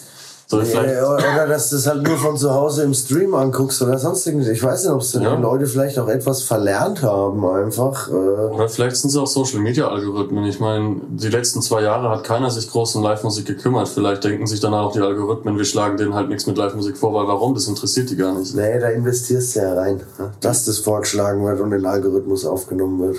Aber das ist, das ist, äh, das ist spannend, weil ich das Gefühl habe, in der Corona-Zeit ist unheimlich viel neue Musik auf dem Markt Markt gekommen. Oh ja. Die Leute haben sich, nachdem sie nicht äh, mehr auf Tour gehen konnten, in ihren äh, Proberäumen verkrochen und haben produziert, äh, äh, wie es besser nicht geht. Da kam halt auch so viel geiler Shit raus. Ich weiß noch, 2020, äh, Cataclysm-Album war richtig geil, The Kill. Oder hier, äh, ich fand auch, das Fintroll-Album war auch richtig geil. Da kam so viel geiler Shit raus, 2020 so auch, also ich, ich finde das krass so. Ich glaube, es war halt echt so, weil die Bands halt wirklich jetzt halt keine andere Wahl hatten, außer sich halt hinzusetzen ja. und Musik zu machen. Ich glaube auch irgendwie Lordi haben irgendwie versehentlich zwei Alben released. Nee, nee, das war dieses eine Album, das waren sieben Alben am Ende innerhalb von einem oh Jahr Corona. Ja, das ja. war total geisteskrank. Ja.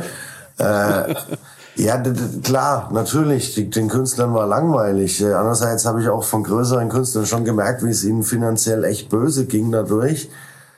Äh, es war auch nicht alles schlecht an Corona, muss ich auf der anderen Seite sagen, als Veranstalter. Eben weil die Leute mehr Zeit hatten. Man hat die Leute viel besser erreicht und weil alle den Notstand hatten, sind auch alle mal wieder ein Stückchen näher zusammengerutscht. Also gerade zum Kontakte knüpfen und so was dann ist schon gutes Zeug entstanden, auch bei mir während Corona, muss ich sagen.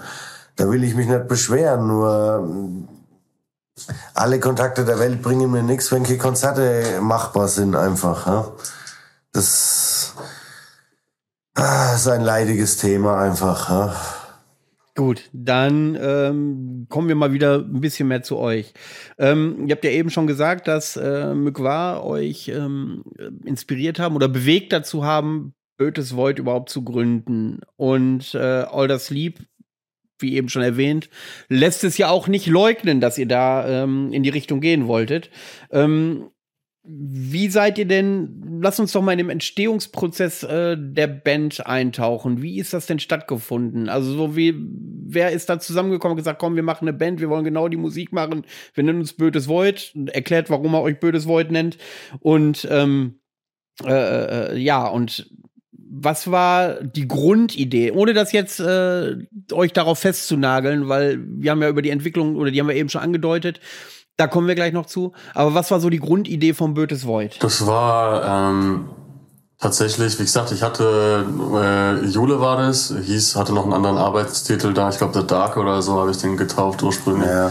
Habe ich, äh, habe ich den wie gesagt, den Jonas gezeigt und bei einem Konzert. Ihr kanntet euch vorher schon, ja? Ja, ja, ja wir kannten wir, ja, wir haben ja auch alle vorher schon Musik gemacht hier. Genau. Regional. Ja.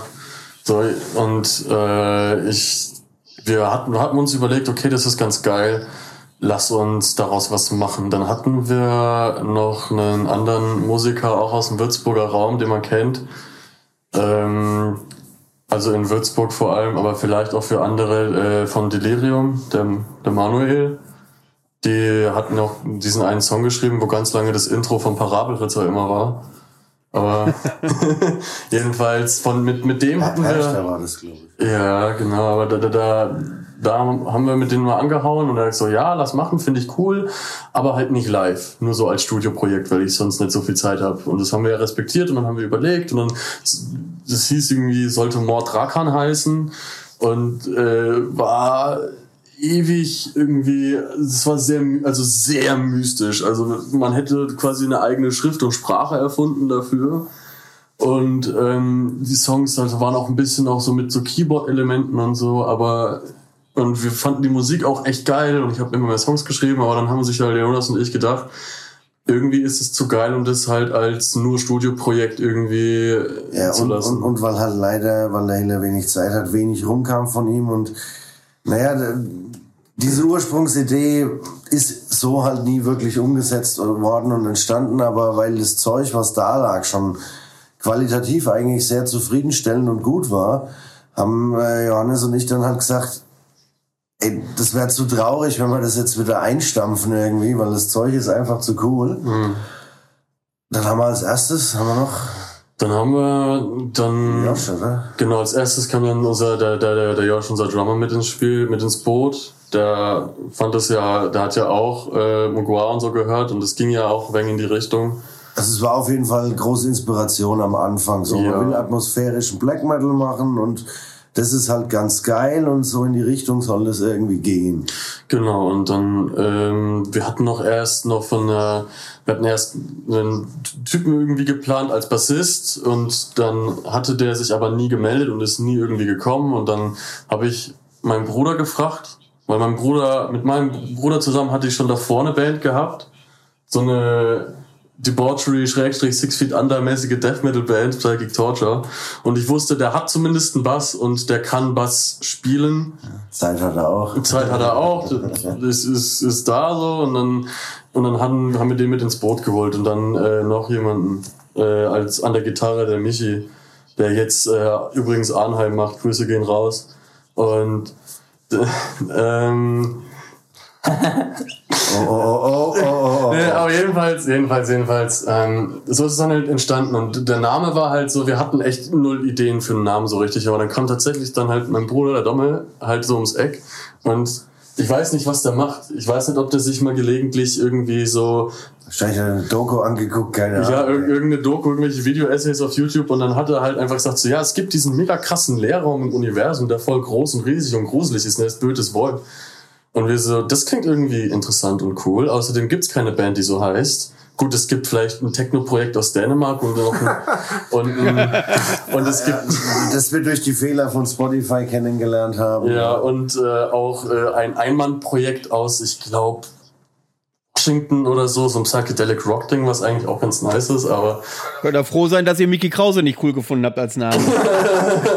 das kam halt leider auch noch dazu. Die Vorschläge, die sonst noch so im Raum standen, waren halt einfach noch deutlich beschissener, einfach ja, ehrlich gesagt. Ja. Deswegen ist es auch so, geworden. Wir waren tatsächlich, mein, meine erste Idee war so unkreativ, dass ich mir gedacht habe, hey, lass uns Nebel nennen. So. Ui. Oh. oh, dann ist es also ohne Scheiß, dann kann man sich nicht mehr hinstellen und sagen, äh, pass auf, Mykwa, keine Ahnung, noch nie was von gehört. Das kann man dann natürlich nicht machen. Also ist ja fast schon so, äh, äh, so offensichtlich, wie Großer das damals gemacht hat. Ja, ja, schon. Mugawa, daran kann ich mich nicht erinnern. Ja, kann ich mich nicht erinnern. Aber so, so, so kam das, der ganze Stein dann ins Rollen. Und dann, das Ding ist, warum auch Elder Sleep äh, dann auch unsere erste Demo geworden ist und nicht jetzt äh, Jule, ist, weil Elder Sleep der erste Song war, den wir gemeinsam als Band geschrieben haben im Proberaum. Das war so alle anderen. Ja. Also wir hatten noch ein paar andere Songs aus so Jule gab's, Ostrara gab's und ich glaube noch die Idee für Elder King und das hatte alles ich alleine geschrieben bei mir. Und aber Elder Sleep war der erste Song, wo wir als Band im Proberaum mal wenn gejammt haben und gedacht haben, ey, das funktioniert irgendwie.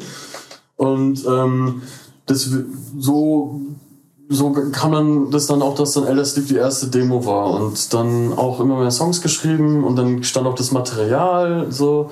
Wir hatten uns ja auch schon eigentlich technisch gesehen auch als Bödes Void zum 2018 gegründet, aber 2019 war halt unser Debütgig im Februar mit Velikorus und wer war es noch? Äh, Maleus Maleficarum. Genau, genau Maleus Maleficarum und da ähm, so kam dann der Stein ins Rollen. Die Resonanz war sehr gut und wir haben uns halt auch gedacht, ja, es kommt irgendwie voll geil an. Und dann. Äh, und, und am Anfang hatten wir ja alle auch noch Bands nebenbei groß, äh, die dann alle irgendwie zufällig halt auch sich aufgelöst haben oder sonst was. Und dann hat man halt den Fokus einfach mehr auf Bödes Void gesetzt und hat von Anfang an einfach ziemlich gut funktioniert, hat Spaß gemacht und deswegen sind wir da halt dann einfach am Ball geblieben. Und ja, durch gewisse Musikerwechsel etc. hat sich natürlich auch nochmal verändert. Deswegen klingt das Album auch anders als die EP und äh, ja. Wir haben jetzt den schönsten Schnauzer ganz Süddeutschlands bei uns in der Band. Wunderbar. Gott sei Dank verstecken wir ihn hinter einer Maske. Ja. Fuck ist, oh, ich, ja, jetzt, jetzt, haben sie mich am, jetzt haben sie mich am Bein. Ja, ich liebe dich. Ich finde es gut. Du bist toll. Du, du fährst ja, mich heute, bist, wenn ich Bier trinke. Du bist, du bist so ein guter Musiker, nochmal so. Also, dass, wenn ich dir mal kurz verbal den Cock lutschen darf. So. Hey, Vielen Dank. Hey, das, das, denk mal dran, das können auch Kinder hören. Ja? Ach so. Ja. Ich glaube nicht. oh, ich, oh Gott. Ähm, ja, und äh, als ihr dann die Band gegründet habt, dann hattet ihr, äh, wie, wie, also ich möchte sagen, äh, oder ich möchte meinen, erkannt zu haben, dass ihr, ihr habt ja danach noch eine EP rausgebracht, Aldous Heresy, ähm, 2020. Ähm, da kann man schon eine kleine Entwicklung erkennen. Natürlich erkenne, erkenne habe ich da erkannt immer noch die äh, Reminiszenz an Mykwa, aber da habt ihr auch schon den Pfad verlassen und auch tatsächlich längerfristige Riffs geschrieben, die bei Mykwa halt noch nicht so üblich sind. Ähm, wie ja, wie war der Entwicklungsprozess dahin? Wann war, wo war der, also ich, ich will das mal leichter beschreiben, damit die Frage vielleicht auch verständlicher ist. Ähm, als ich eben äh, die Musik gehört habe und dann für eine Sekunde ist mir das allererste Mal aufgefallen, hm, diese Mykwa-Welle könnte jetzt auch abebben, so langsam, gefühlstechnisch. Also jetzt nicht so als Kritik an eurer Musik, sondern so, so diese, ich erinnere mich, ich, ich weiß genau, was du meinst, als du das 2015 entdeckt hast und gedacht hast, boah, geil. Ähm, so ging's mir auch. Und ich habe äh, Mykwa jahrelang durchgesuchtet. Aber dann, wo ich eure Musik gehört habe, nochmal über Mykwa nachgedacht, habe ich gedacht, Mensch, jetzt wird's aber auch Zeit, dass der Mykwa-Hype auch mal ein bisschen äh, äh, abebbt. Irgendwie klingt das äh, mittlerweile ein bisschen aus einer anderen Zeit. Hätte ich nie gedacht vor zwei Jahren oder vor drei Jahren, dass ich das jemals sage, gerade weil die Exercise in Futility ein Meisterwerk ist, ohne Frage. Ohne Frage. Ähm, wo ich fest davon überzeugt bin, dass wir in vielen Jahren noch darüber sprechen und äh, dass dieses Album bei jedem Black Metal Fan ewig im Gedächtnis bleibt. Aber das ist nur, ich habe keine Glaskugel, ist nur Spekulation. ähm, aber ihr, ihr, müsst ja auch so einen Moment für euch gehabt haben, wo ihr gesagt habt, Mensch, das ist mir nicht genug. Oder Mensch, das ist vielleicht, oder wir möchten nicht auf dieser Welle reiten. Was war so der ausschlaggebende Punkt, wo ihr gesagt habt, wir möchten uns weiterentwickeln und vielleicht ein Stück weit weg davon? Das war für mich persönlich, ähm, ich, mir war schon klar, dass unsere ersten Sachen sehr nah an Mugwa und Uada und so dran sind. Und deswegen habe ich mir auch gedacht, wo wir dann das Material für äh, Cold geschrieben haben, da war das mir dann richtig wichtig. Wir müssen wirklich mal darauf hinarbeiten, eine eigene musikalische Identität zu besitzen. Dass man sagen kann, wenn man uns hört, dass man da sagt, ah, okay, so allein vom Songwriting her, allein von den Riffs her, erkennt man dann, okay, das ist Bödes Void. So nett, dass man dann halt irgendwas kennt, so, äh, ist das gut? Ja, ja und, und, und, und weil mit den ersten Masken etc., äh, wir haben uns von Anfang an schon auch gedacht, dass wahrscheinlich sehr häufig dieser Vergleich auf uns zukommen wird mit Mogua und äh, davon wollten wir uns eigentlich schon die ganze Zeit distanzieren. Mhm. Ich denke aber am Ende hat es auch noch mit ein paar Besetzungswechseln zu tun gehabt, weil einfach noch mal ein paar neue Einflüsse dazu kamen. Ja. Weil äh, nichts gegen unseren alten Gitarristen, aber ich glaube, der war nicht ganz so flexibel einfach Richtung Songwriting ja. etc. Ähm, der hat eine andere Vision gehabt. Ich meine, die setzt er jetzt auch äh, um, quasi ja. in seiner Band. Und das ist halt, das ist aber halt auch so das, wo wir uns dann halt gedacht haben, okay, gut, Ähm, wir haben jetzt dann auch mit, mit dem neuen Gitarristen ist dann halt auch so ein bisschen mehr auch so, so Einflüsse mit, mit, mit dem Ali, dem die, äh, Arcturus. Alexander. äh, mit, mit Ali, äh, unserem neuen Gitarristen. Ähm, der kann man auch so ein bisschen mehr so Einflüsse so mit, für, für dieses fast Drone-mäßige, so wirklich mit diesen vielen Wiederholungen so, so da habe ich auch erstmal, der hat mir auch erstmal Winterfillet gezeigt auch und da habe mir gedacht, ey, das ist geile Musik. Und dann auch. Winterphyllis, äh, mal kurz einhaken. Leute, wer einmal Winterphyllis sieht, der denkt, da sitzen irgendwelche Finanzbeamten auf der Bühne, ja. die gerade eine Gitarre für sich entdeckt haben. Ein ganz schräges Bild, die Musiker äh, äh, zu sehen, wenn man die Musik gleichzeitig hört. Mhm. Das ist irgendwie, als wenn da irgendwelche Bürofachangestellten äh, äh, gerade auf äh, Klimperausflug von einer Firma sind. Ja, aber ähm, wie gesagt, und, und so Sachen. Und dann kam halt auch einfach auch für mich persönlich auch immer mehr Bands und Einflüsse mit hinzu. Ähm, dann auch äh, um 2020 rum dann auch Kate Bush entdeckt, durchgesuchtet ohne Ende. Und aber auch Sachen wie Total Self-Hatred und äh, ähm, hier so alles Mögliche, auch Live-Lover, gut, die kannte ich schon davor, aber so richtig gehört hatte ich die nicht. Und dann Gut, wir haben jetzt nicht wirklich musikalische Einflüsse von Live Lover, aber ich habe halt auch schon mal Musik von Live Lover gehört und mir gedacht, jetzt habe ich irgendwie, kriege ich eine Idee für einen Riff. Und dann wird es so aufgeschrieben. Oh. oh. Und dann, ja, so, ja, ja keine Ahnung. Ja, sie hatte auch Musik, so ein bisschen Einflüsse von Shining auch hier und da. So einfach, wenn, wenn ich halt sage Einflüsse, dann meine ich nicht immer so direkt hörbar musikalische Einflüsse, sondern auch einfach Musik, die ich gehört habe und mir gedacht habe, geil, ich will mal Musik machen. So. Ich will jetzt mal einen Riff schreiben. Mhm. So. Feeling. Feeling, genau. Feeling B ist auch eine Band, die gab's mal. Ja, ehemalige Rammstein, ja, ja. Mitglieder drin ja, gewesen. Ja, ja, ja. Ähm, ja, und dann habt ihr, nachdem ihr die EP rausgehauen habt, dann kommen wir mal zu einem aktuellen Album. Ähm, ich hatte das ja schon zu Beginn angedeutet. Ähm, in meiner Black Metal Blase, äh, in meiner überschaubaren, wurde das Album relativ gehypt. Also muss ich sagen, also haben viele Leute geteilt und ähm, ich habe mir das damals auch angehört und war begeistert. Ähm, und äh, Jetzt äh, sage ich jetzt, also die Leute, die den Podcast kennen, wissen, dass ich das, wenn ich das sage, das auch so meine. Ähm, ich fand äh, das Album gut und nachdem ich das heute noch mal so intensiv gehört habe, habe ich gedacht, Mensch, das habe ich vielleicht dieses Jahr zwei, dreimal zu wenig gehört. Ähm, und äh, bevor wir darüber sprechen, über das aktuelle Album und einen Blick äh, in die Zukunft geben, wie es mit euch weitergeht, ähm, hören wir gerade mal den Song, den ich mir heute ausgesucht habe. Und zwar äh, Beltane, glaube ich, heißt genau, der. Was, heißt Bel was heißt Beltane? Übersetzt mal einer. Das, äh, wie heißt es? Som Sommersonnenwende. Ah, okay. Gut. Das hören wir uns an. Fand ich super geil. Viel Spaß damit.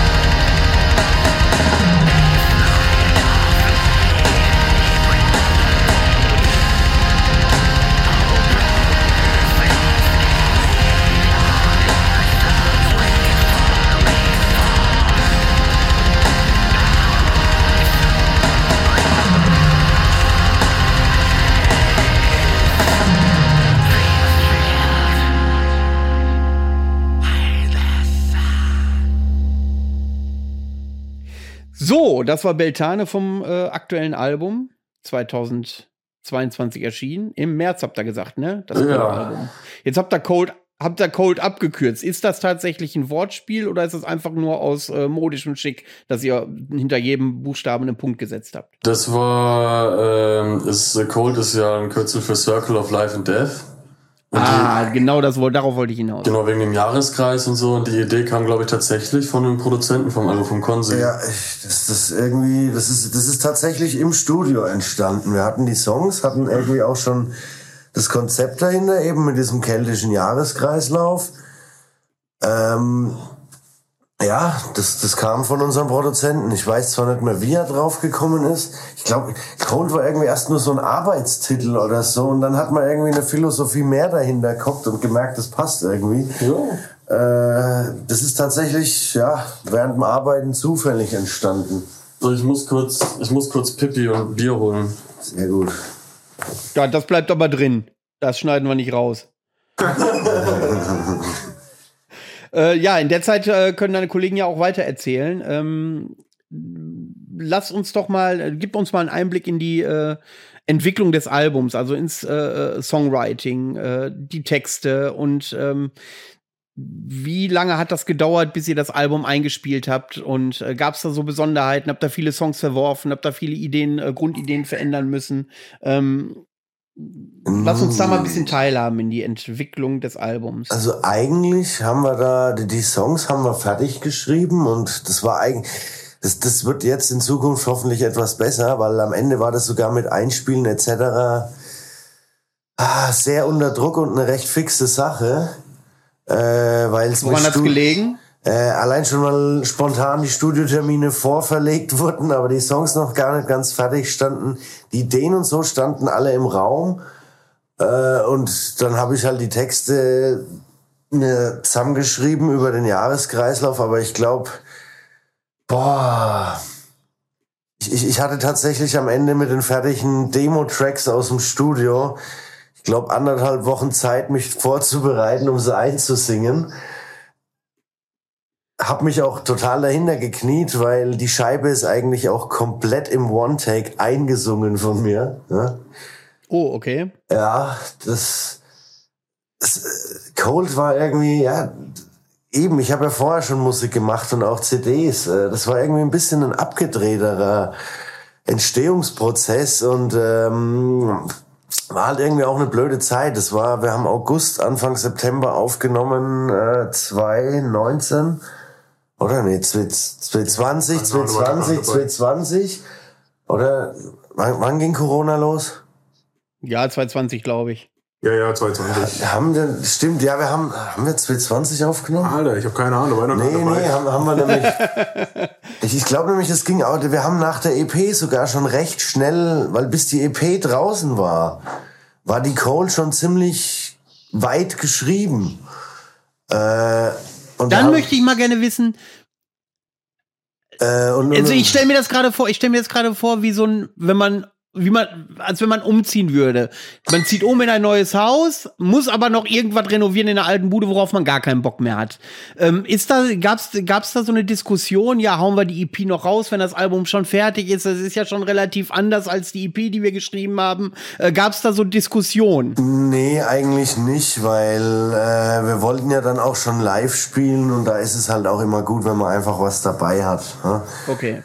Ähm, also da, da ging es im Prinzip mit der EP ging es ja eigentlich auch live los sozusagen.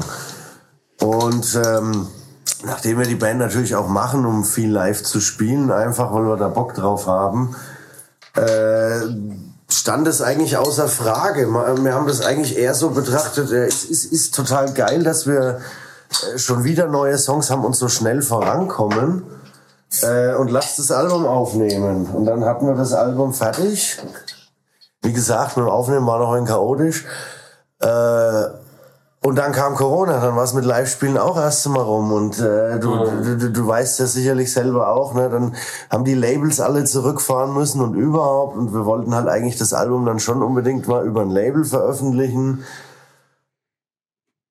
Die Cold lag bei uns lange fertig gemastert zu Hause, bis die über Ketzer rauskam. Ja. ja. also mindestens so eineinhalb bis eine Dreivierteljahr. Irgendwie sowas, ja. Also und, und deswegen dann auch, wenn später noch der Blick in die Zukunft kommt, äh, es, es, es wird sich wieder etwas ändern. Die Leute sehen zwar Gott sei Dank nur, dass jetzt ungefähr ein Jahr dazwischen liegen wird, rein von den Veröffentlichungsdaten, äh, aber eigentlich liegt sogar noch mehr Zeit dazwischen. Mhm, auf jeden Fall. Das ist spannend, weil äh, das Stück, was ihr euch da für die Zukunft ausgewählt habt, was wir nachher noch hören werden, klingt ja nun mal wirklich noch mal ganz anders. War aber auch das, war das erste, was wir von der neuen geschrieben haben, oder? Der erste Song, glaube ich. Nee, das war Element. War der erste? Element war der, weil den ersten Song fürs kommende Album haben wir so ziemlich direkt nachdem das erste Album fertig war, habe ich direkt wieder was geschrieben. Und wir, ich hatte auch überlegt, ey, komm, ist jetzt noch vielleicht, komm, wollen wir noch mal schnell ins Studio hüpfen, äh, hüpfen und den Song noch vielleicht mit aufnehmen. Haben wir dann aber halt nicht gemacht, so. Und deswegen kommt er aufs nächste, aber auch schon von der Zeit, na, als das erste Album fertig war bis heute, haben wir auch immer mal wieder so ein bisschen halt neues Material auch geschrieben, so. Und ging dann halt auch immer mehr so in die Richtung, okay, man will sich nicht zu so sehr wiederholen, so wie beim letzten Mal. Und man, man, man, man, man schreibt halt und keine Ahnung, ist halt, ja, ist halt so, so ein Prozess, der halt auch, ich glaube, das, so, wie soll ich sagen, so der, der Writing-Prozess, sag ich mal, von Cold war von der Gründung bis zum Beginn der Aufnahme irgendwie vielleicht ein Jahr oder so. Und 2020 war es fertig und ähm, jetzt der Writing-Prozess vom kommenden Album sind jetzt nochmal mindestens zwei.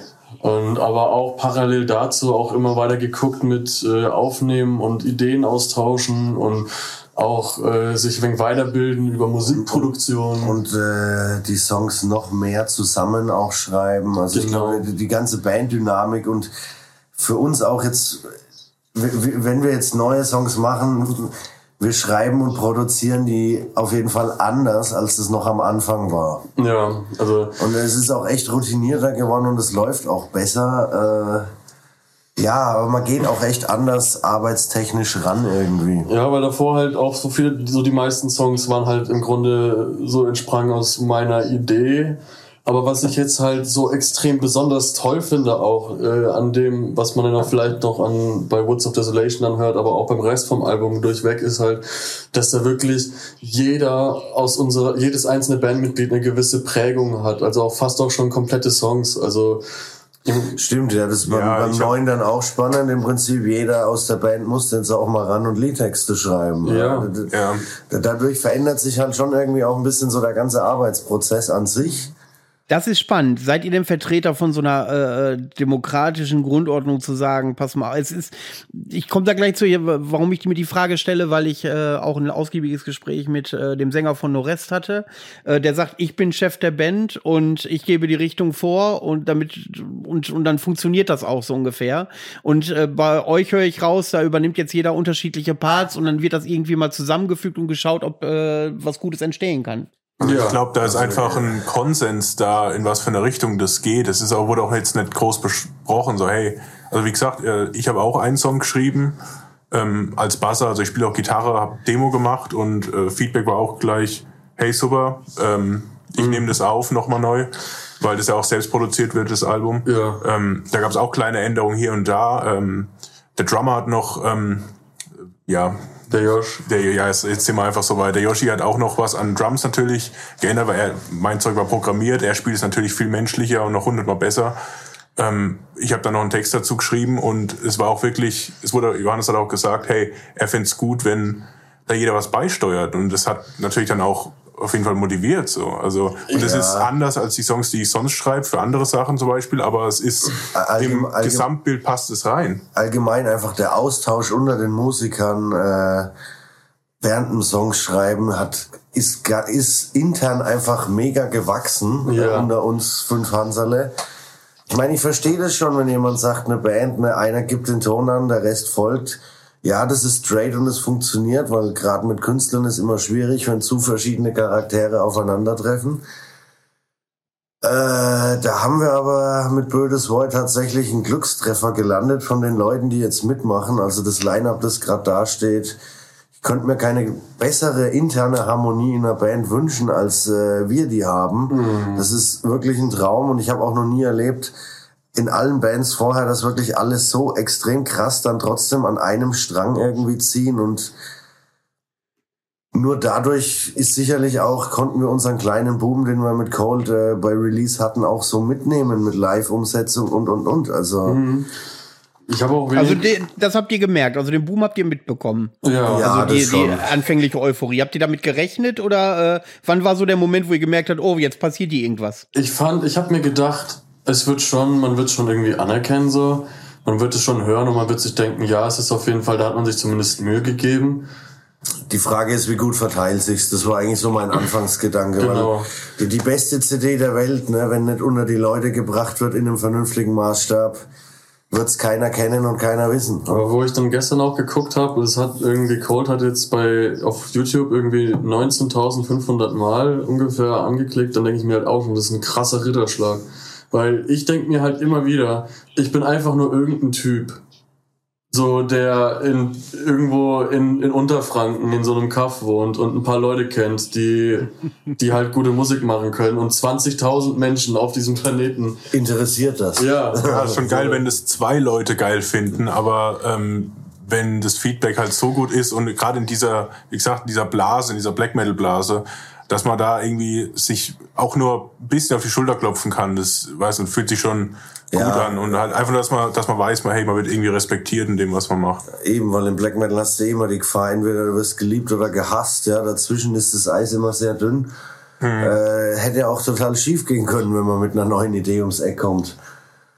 Aber nun gut, also es hat alles gut geklappt. Ich denke, das Album ist es auch wert, dass es gut anerkannt wurde wir sind heilfroh über die Zusammenarbeit mit Ketzer Records, weil es ist einfach eine sehr, sehr entspannte und schöne Zusammenarbeit und ja, irgendwie, Ketzer. irgendwie der, der Ketzer und wir, wir haben irgendwie auch so die gleiche Vision immer, wie wir das umsetzen wollen und äh, ich habe noch nie mit dem Ketzer über irgendwas verhandeln müssen. Das war so, wir brauchen neue Shirts. Ja gut, hast du Idee für Design, mach mal halt. Ja. Äh, jetzt, jetzt letztens, ich bin übrigens derjenige, der das Shirt auf dem Dark Troll gekauft hat.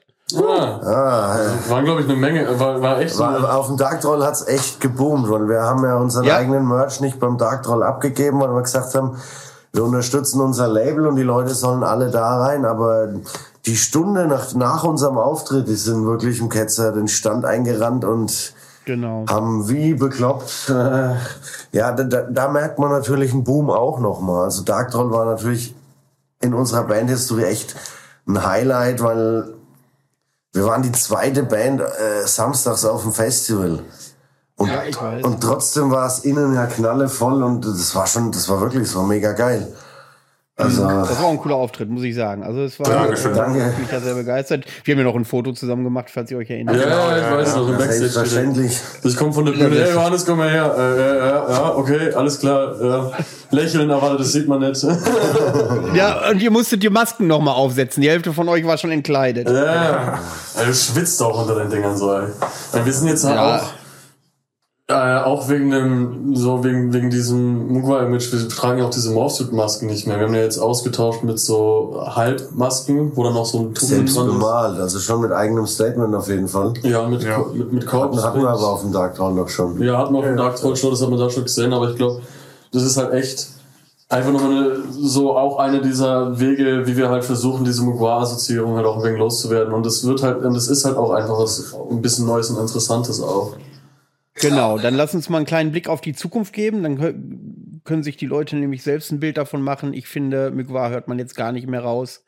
Ähm, ihr habt mitgebracht vom kommenden Album, was wohl Singularity heißen soll, ja, wenn ich richtig ja. informiert bin. 2023 kommt auch bei Ketzer raus ähm, das Lied Woods of Desolation. Und dann habe ich dazu zwei, drei Fragen. Bis gleich. Oh.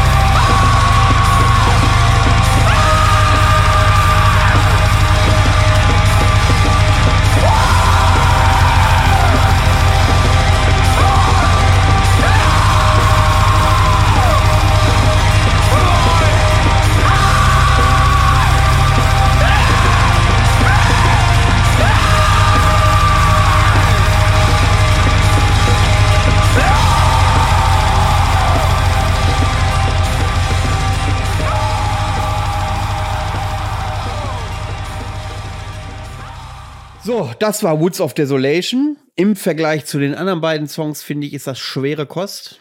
Ja. Ähm, unbequemer, deutlich unbequemer. Äh, ich habe äh, euch äh, eben noch mal im Vorgespräch darauf hingewiesen, dass es schon fast in Depressive Black Metal Ebene kommt. Ähm, und wenn wir das jetzt vergleichen mit dem ersten Song, den wir gehört haben, All the Sleep, die Demo.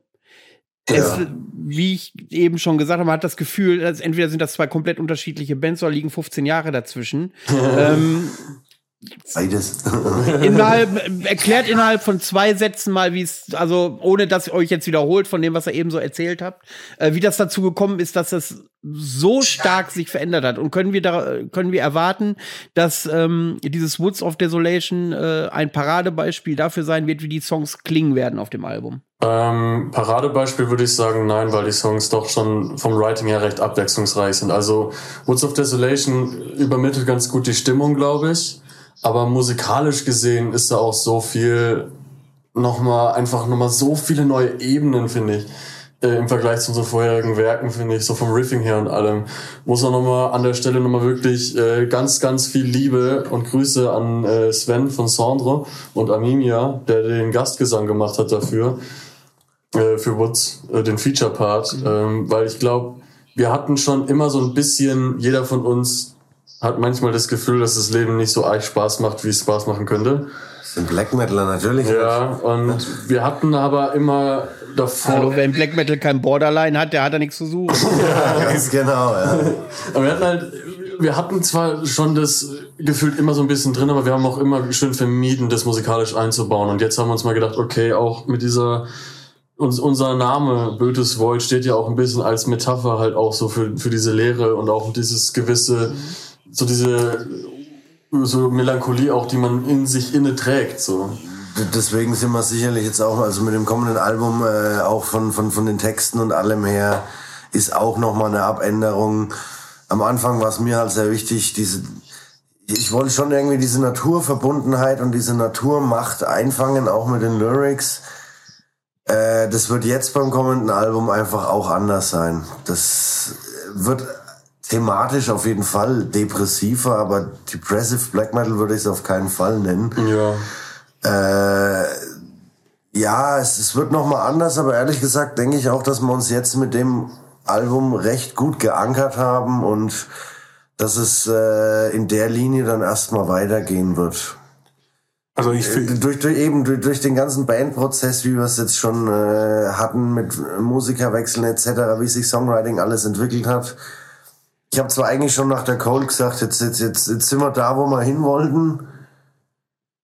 War etwas voreilig, denke ich, äh, aber ich würde doch sagen, jetzt mit dem kommenden Album werden die Leute sehen, wo wir stehen und Ja. äh, wo wir immer hin wollten am Ende. Ja, also ich finde auch, äh, das Album ist auf jeden Fall vielfältiger als alles, was davor kam. Äh, finde ich sehr gut. Also es ist, es ist schwierig, eine Mischung aus vielfältig und fokussiert irgendwie hinzukriegen. Aber ich finde wirklich, es ist vielfältig und fokussiert. Äh, es ist auch das erste Album, wo ich mitgespielt habe. Und wie gesagt, ich konnte mich da auch super einbringen, behaupte ich einfach mal. Ja, schon. Das behaupten wir auch. ja. Du, Also, also ich muss ja noch mal ganz kurz äh, sagen, so, also ich finde halt auch, Bass im Black Metal hat gerne so diese Krankheit, dass er nicht sehr viel Charakter hat, aber ich finde, so allein durch dich, Max, Unser Bass hat Eier. unser, unser Bass, der hat, der hat Charakter, der fügt einfach nochmal eine neue Ebene so dazu. Du könntest dieses Album komplett durchhören und einfach nur auf den Bass achten. Und dann nochmal auf die Riffs und so, weil es halt einfach so, so vom Writing her so ein geiles Niveau erreicht hat, mit dem ich so zufrieden bin. Ja, es hat halt, alles hat Charakter. Gitarren haben Charakter, Drums haben Charakter, Vocals ähm, haben sowieso immer Charakter, ähm, Bass hat Charakter. Ich, also, das weiß nicht, ich glaube, da sind wir schon alle auch stolz drauf. Wir Ja. freuen uns schon drauf, wenn das, wenn das jeder hören kann.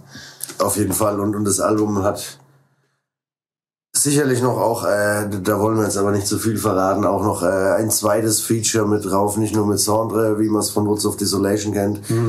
Wir haben noch einen sehr schönen weiteren Gastbeitrag an Land gezogen. Äh, das Album wird auf jeden Fall ein paar Überraschungen in sich haben.